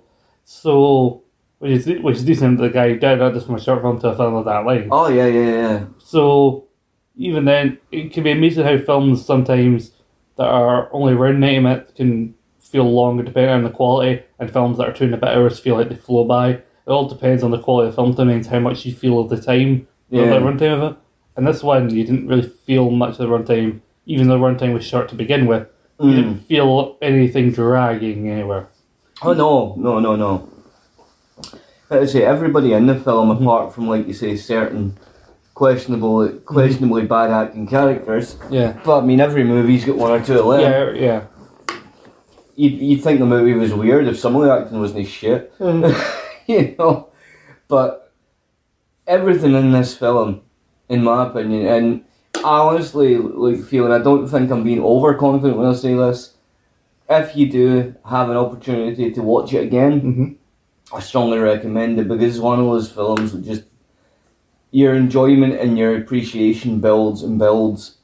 You know, it's just layer upon layer, story build, character build. The acting's great. There, there is predominantly no downside to this film.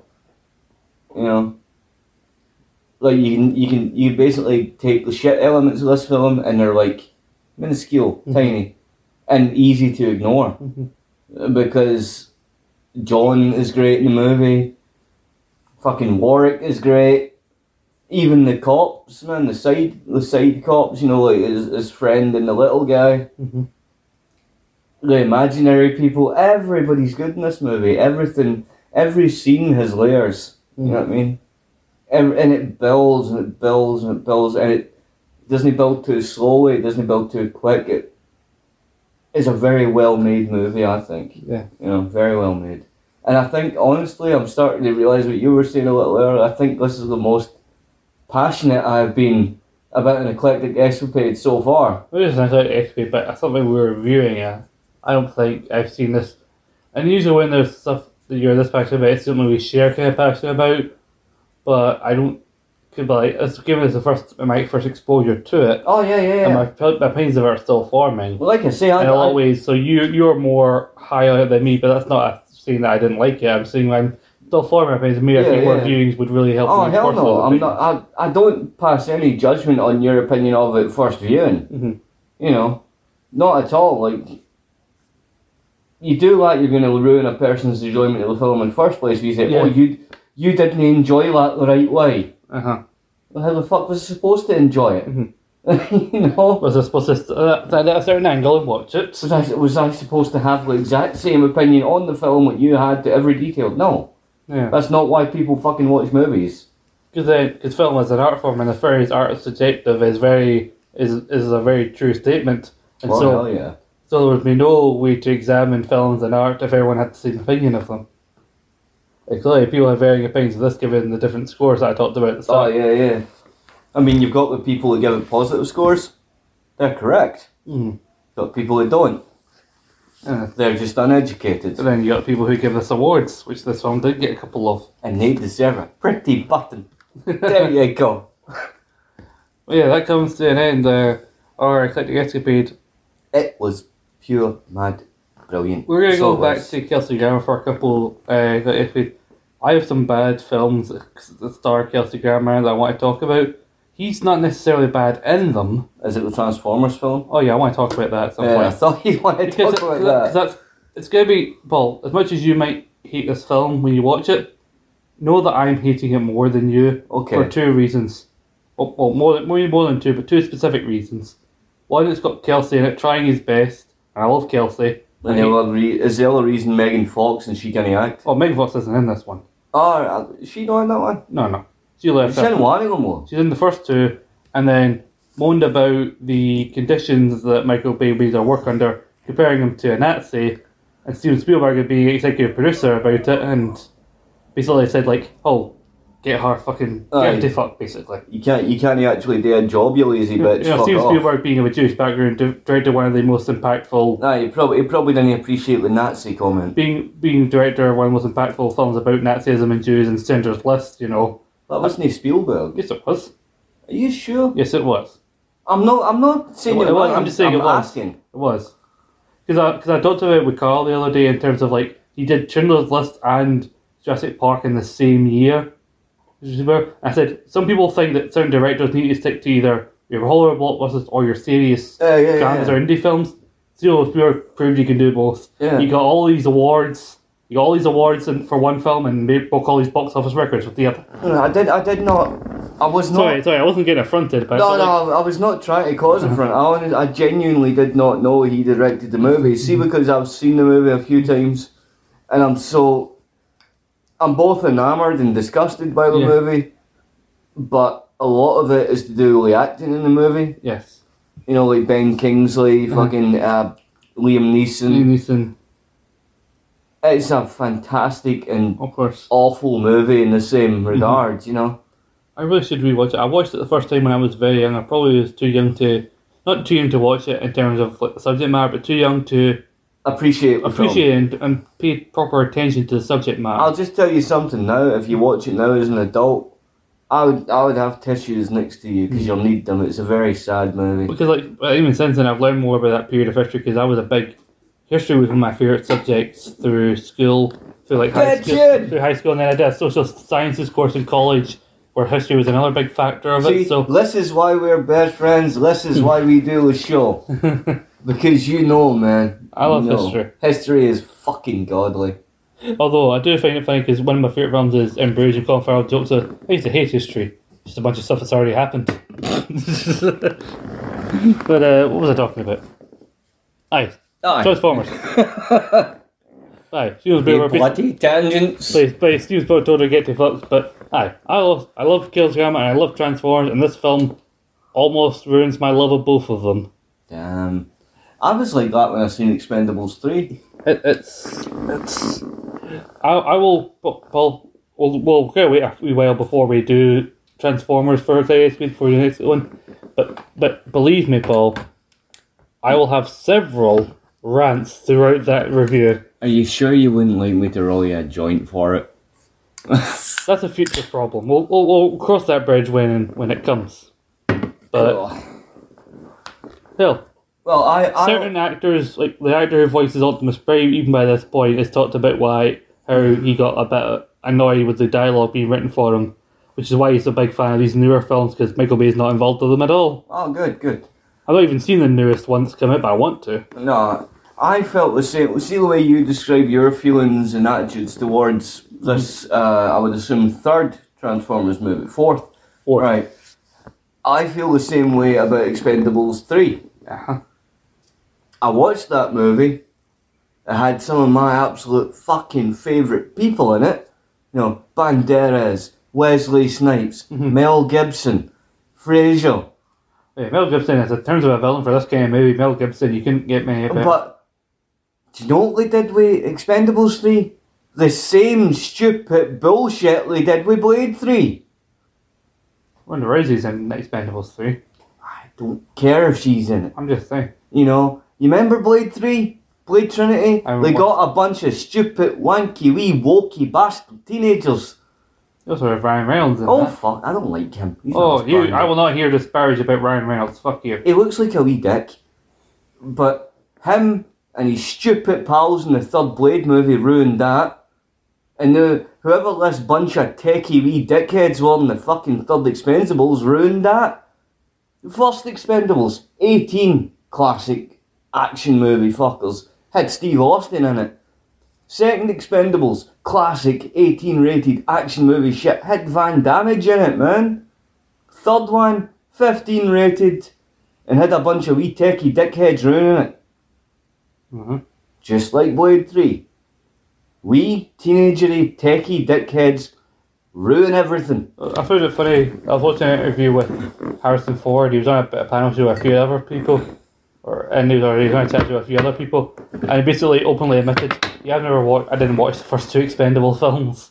'Cause Harrison Ford is one of those guys who's got to the point where he's older. Like I don't give a fuck about anything. Uh, That's why he's making that new Indiana Jones that's woke as fuck.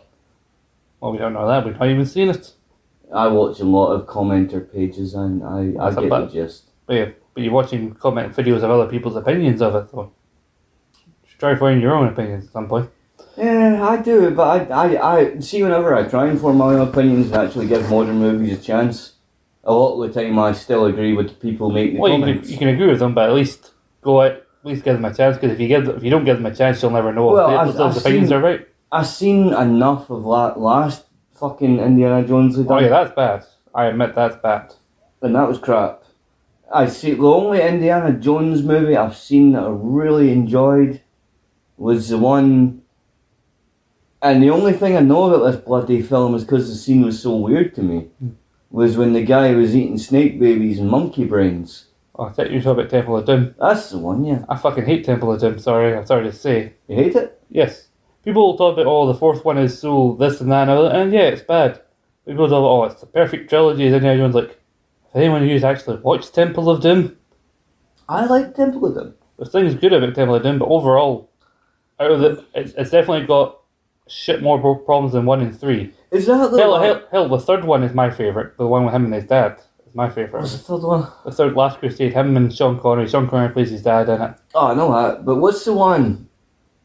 Well, some prick is wafting a whip at him with a knife or something. He just shoots the cunt. That's the first one. Aye, that's quite funny. Because they were going to do a more thing. The team at Harrison Ford's like, I'm in this foreign country, I bet this food that I've been shooting about, I've got the shits, I don't have time to hang about. I know you shit him. I've got a gun. He's got a whip. Can I just shoot with cunt? It really was for the better. Yeah, it really is. Uh, We really went off on this tangent. We should have ended the show, right? But I'm going to say, we're going to be back with something maybe wrestling with you next time. But what I'm going to say is, next get escapades will be Transformers 4 Age of Extinction is the full, give it its full title. I'm not looking forward to watching it. It's longer than it should be. It's got Mark Wahlberg in it, which is already two minus two points ahead against it. Like, I know you- again, Paul. When you're watching it, try and find some cover and know Scott is enjoying this twice as less. Is hating this twice as much as I am. I'll likely find it on on the fire stick. Probably. It is bad for several reasons, of which I will explain. But I'm glad we get to space out with some good stuff in between before we get to it. Cider, right? Well, other episodes about. Well, we'll get to also do some other episodes about stuff we want to talk about, and then we'll do that shit. Yeah. We'll make sure we're good and drunk to do it, so you can be. Hell, the cider will make it even worse for me. When, when, when, I'm talking about it, that is. I know. It'd be good to get you recorded being drunk and vitriolic about a movie. I usually do that sober. I think it'll be the most vitriolic I've ever been on a show. Woo woo. I'm really ho- hyping this up here, but we'll get to it eventually. Hell, Come on, listen to us. Scott will be cursing.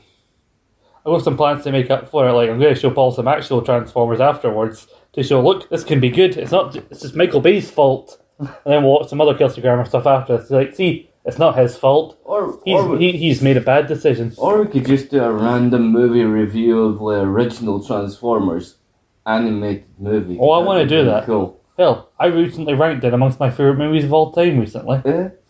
Transformers. Robot in the sky. But yeah, Perfect Host was a hell of a film. Make sure you leave us your comments and uh, let us know what you thought of it. Have you heard of it? How did you, how did you hear of it? Let us know. What do you think of David Hyde Pierce's weird turn in the film? Let Yeah. us know on Twitter at SPRambling. Let me know. It's coming from 1986 if you want to get in touch. Let us know at Rogue underscore opinions because we're on the Rogue Opinions feed as well as our own feed. And let us know on Facebook.com forward slash rambling podcast. Mm-hmm. Be sure. Oh, last time we did a Frasier episode, I wanted to read out a bunch of comments. 'cause I got a hell of a bunch of comments from Frasier fans that giving You- varying, giving varying opinions about Poppy and the Bulldog development of his character. Yeah, I, I read our comments page. It was it was most vast. I did not get a chance to read those comments out. I forgot about that. I've been so busy with work and everything. But next time we do an actual Frasier episode review, I will get those comments together. If we get any comments on this, I will bring those too. Yeah, you your voices will be heard, people. Your voices will be heard. Yes. So make sure, sure if you if this one inclined, leave a comment there. And let us and check out our past Eclectic Escapades that we've already mentioned. Stay tuned for future Eclectic Escapades that we've already talked about. Yeah. Uh, stay tuned for any wrestling week content if you're interested in that, and our Pot Monty Python content. All sorts of interesting stuff in the back catalog, and we're going to continue to bring that kind of content going through 2023. We've got quite a few different ideas we're trying out We really are. 2023 and extending upon ideas we're already doing. We we are just trying to bring more of our awesome velvety voices to your good selves because we love you. We, We- do. We do. We we also follow our feed and the Rogan Mining feed, which we're both on, uh, on all good Android podcasting sites wherever you get your podcast Spotify, iTunes, Google Podcasts, Podbean, anywhere. Give us a like, rating, or review on your chosen platform. Please do. Check out On. Rogue Opinions, the Rogue Retro SmackDown review, which is a show me and Paul also do. We're, Yeah. we're, currently we, going we through have our current episode upcoming, which is uh, Unforgiven 2000. Unforgiven 2000, which I am I'm most looking forward to. the pro- proper live in the in the ring appearance of Stone Cold Steve Austin. Uh, since his neck injury, he's back on the hunt for whoever to take him down. We're gonna have a special guest already confirmed. I don't want to say it loud in case he cancels between now and then. He, Yeah. w- he wouldn't do that unless there was a good reason. But again, you don't want to put that kind of stuff in the universe and jinx yourself. We have we have our special guest scheduled, but we d- we don't want to we don't want to worry him. No, we, we, We, we, we want to get him on the show first, so we'll have to coax him in. yeah, it'll be it'll be fun. It'll be a fun show. We also. We'll, we'll give him a sugar cube and rub his nose. But also in Rogue Opinions, there is uh, Podney and Easy with myself and Carl Pierce, where recently we did do that top 10 films of all time. You want to know my top 10? We do a lot of Star Wars and Marvel related content, and we, it's kind of become a joke within Rogue Opinions that, oh, is that the only thing you guys watch? Like, no. so we made a challenge. We're gonna, we're, we each gave our top 10 films, and we said, fine, we'll take Marvel and Star Wars off the table. We'll, we'll only, we'll, we'll do, We'll only use DC. we'll just do, I have one DC film in my top 10 actually. What was it? Batman Begins. Just for is it, it's, I know you don't like Bale as Batman, but it's the first one of the three, and I gave my reasons for why. There's a hint to one of No, no, I'll, I'll grant you.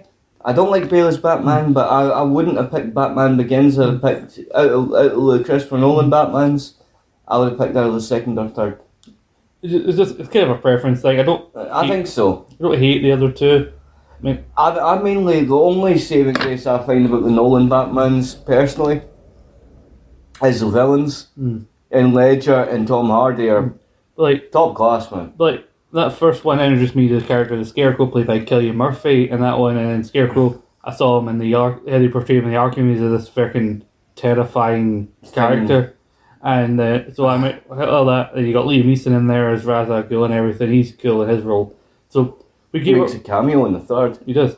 He so we give we tried we took Marvel and Star Wars off the table and proved we can have we actually have favorite films outside of those franchises. So you can check out see what my number one all time favorite film. I have a bit of a twist in my number one. Go find out what it is. I'm not going to tell you here. Go listen to it. Okay. There's all this stuff.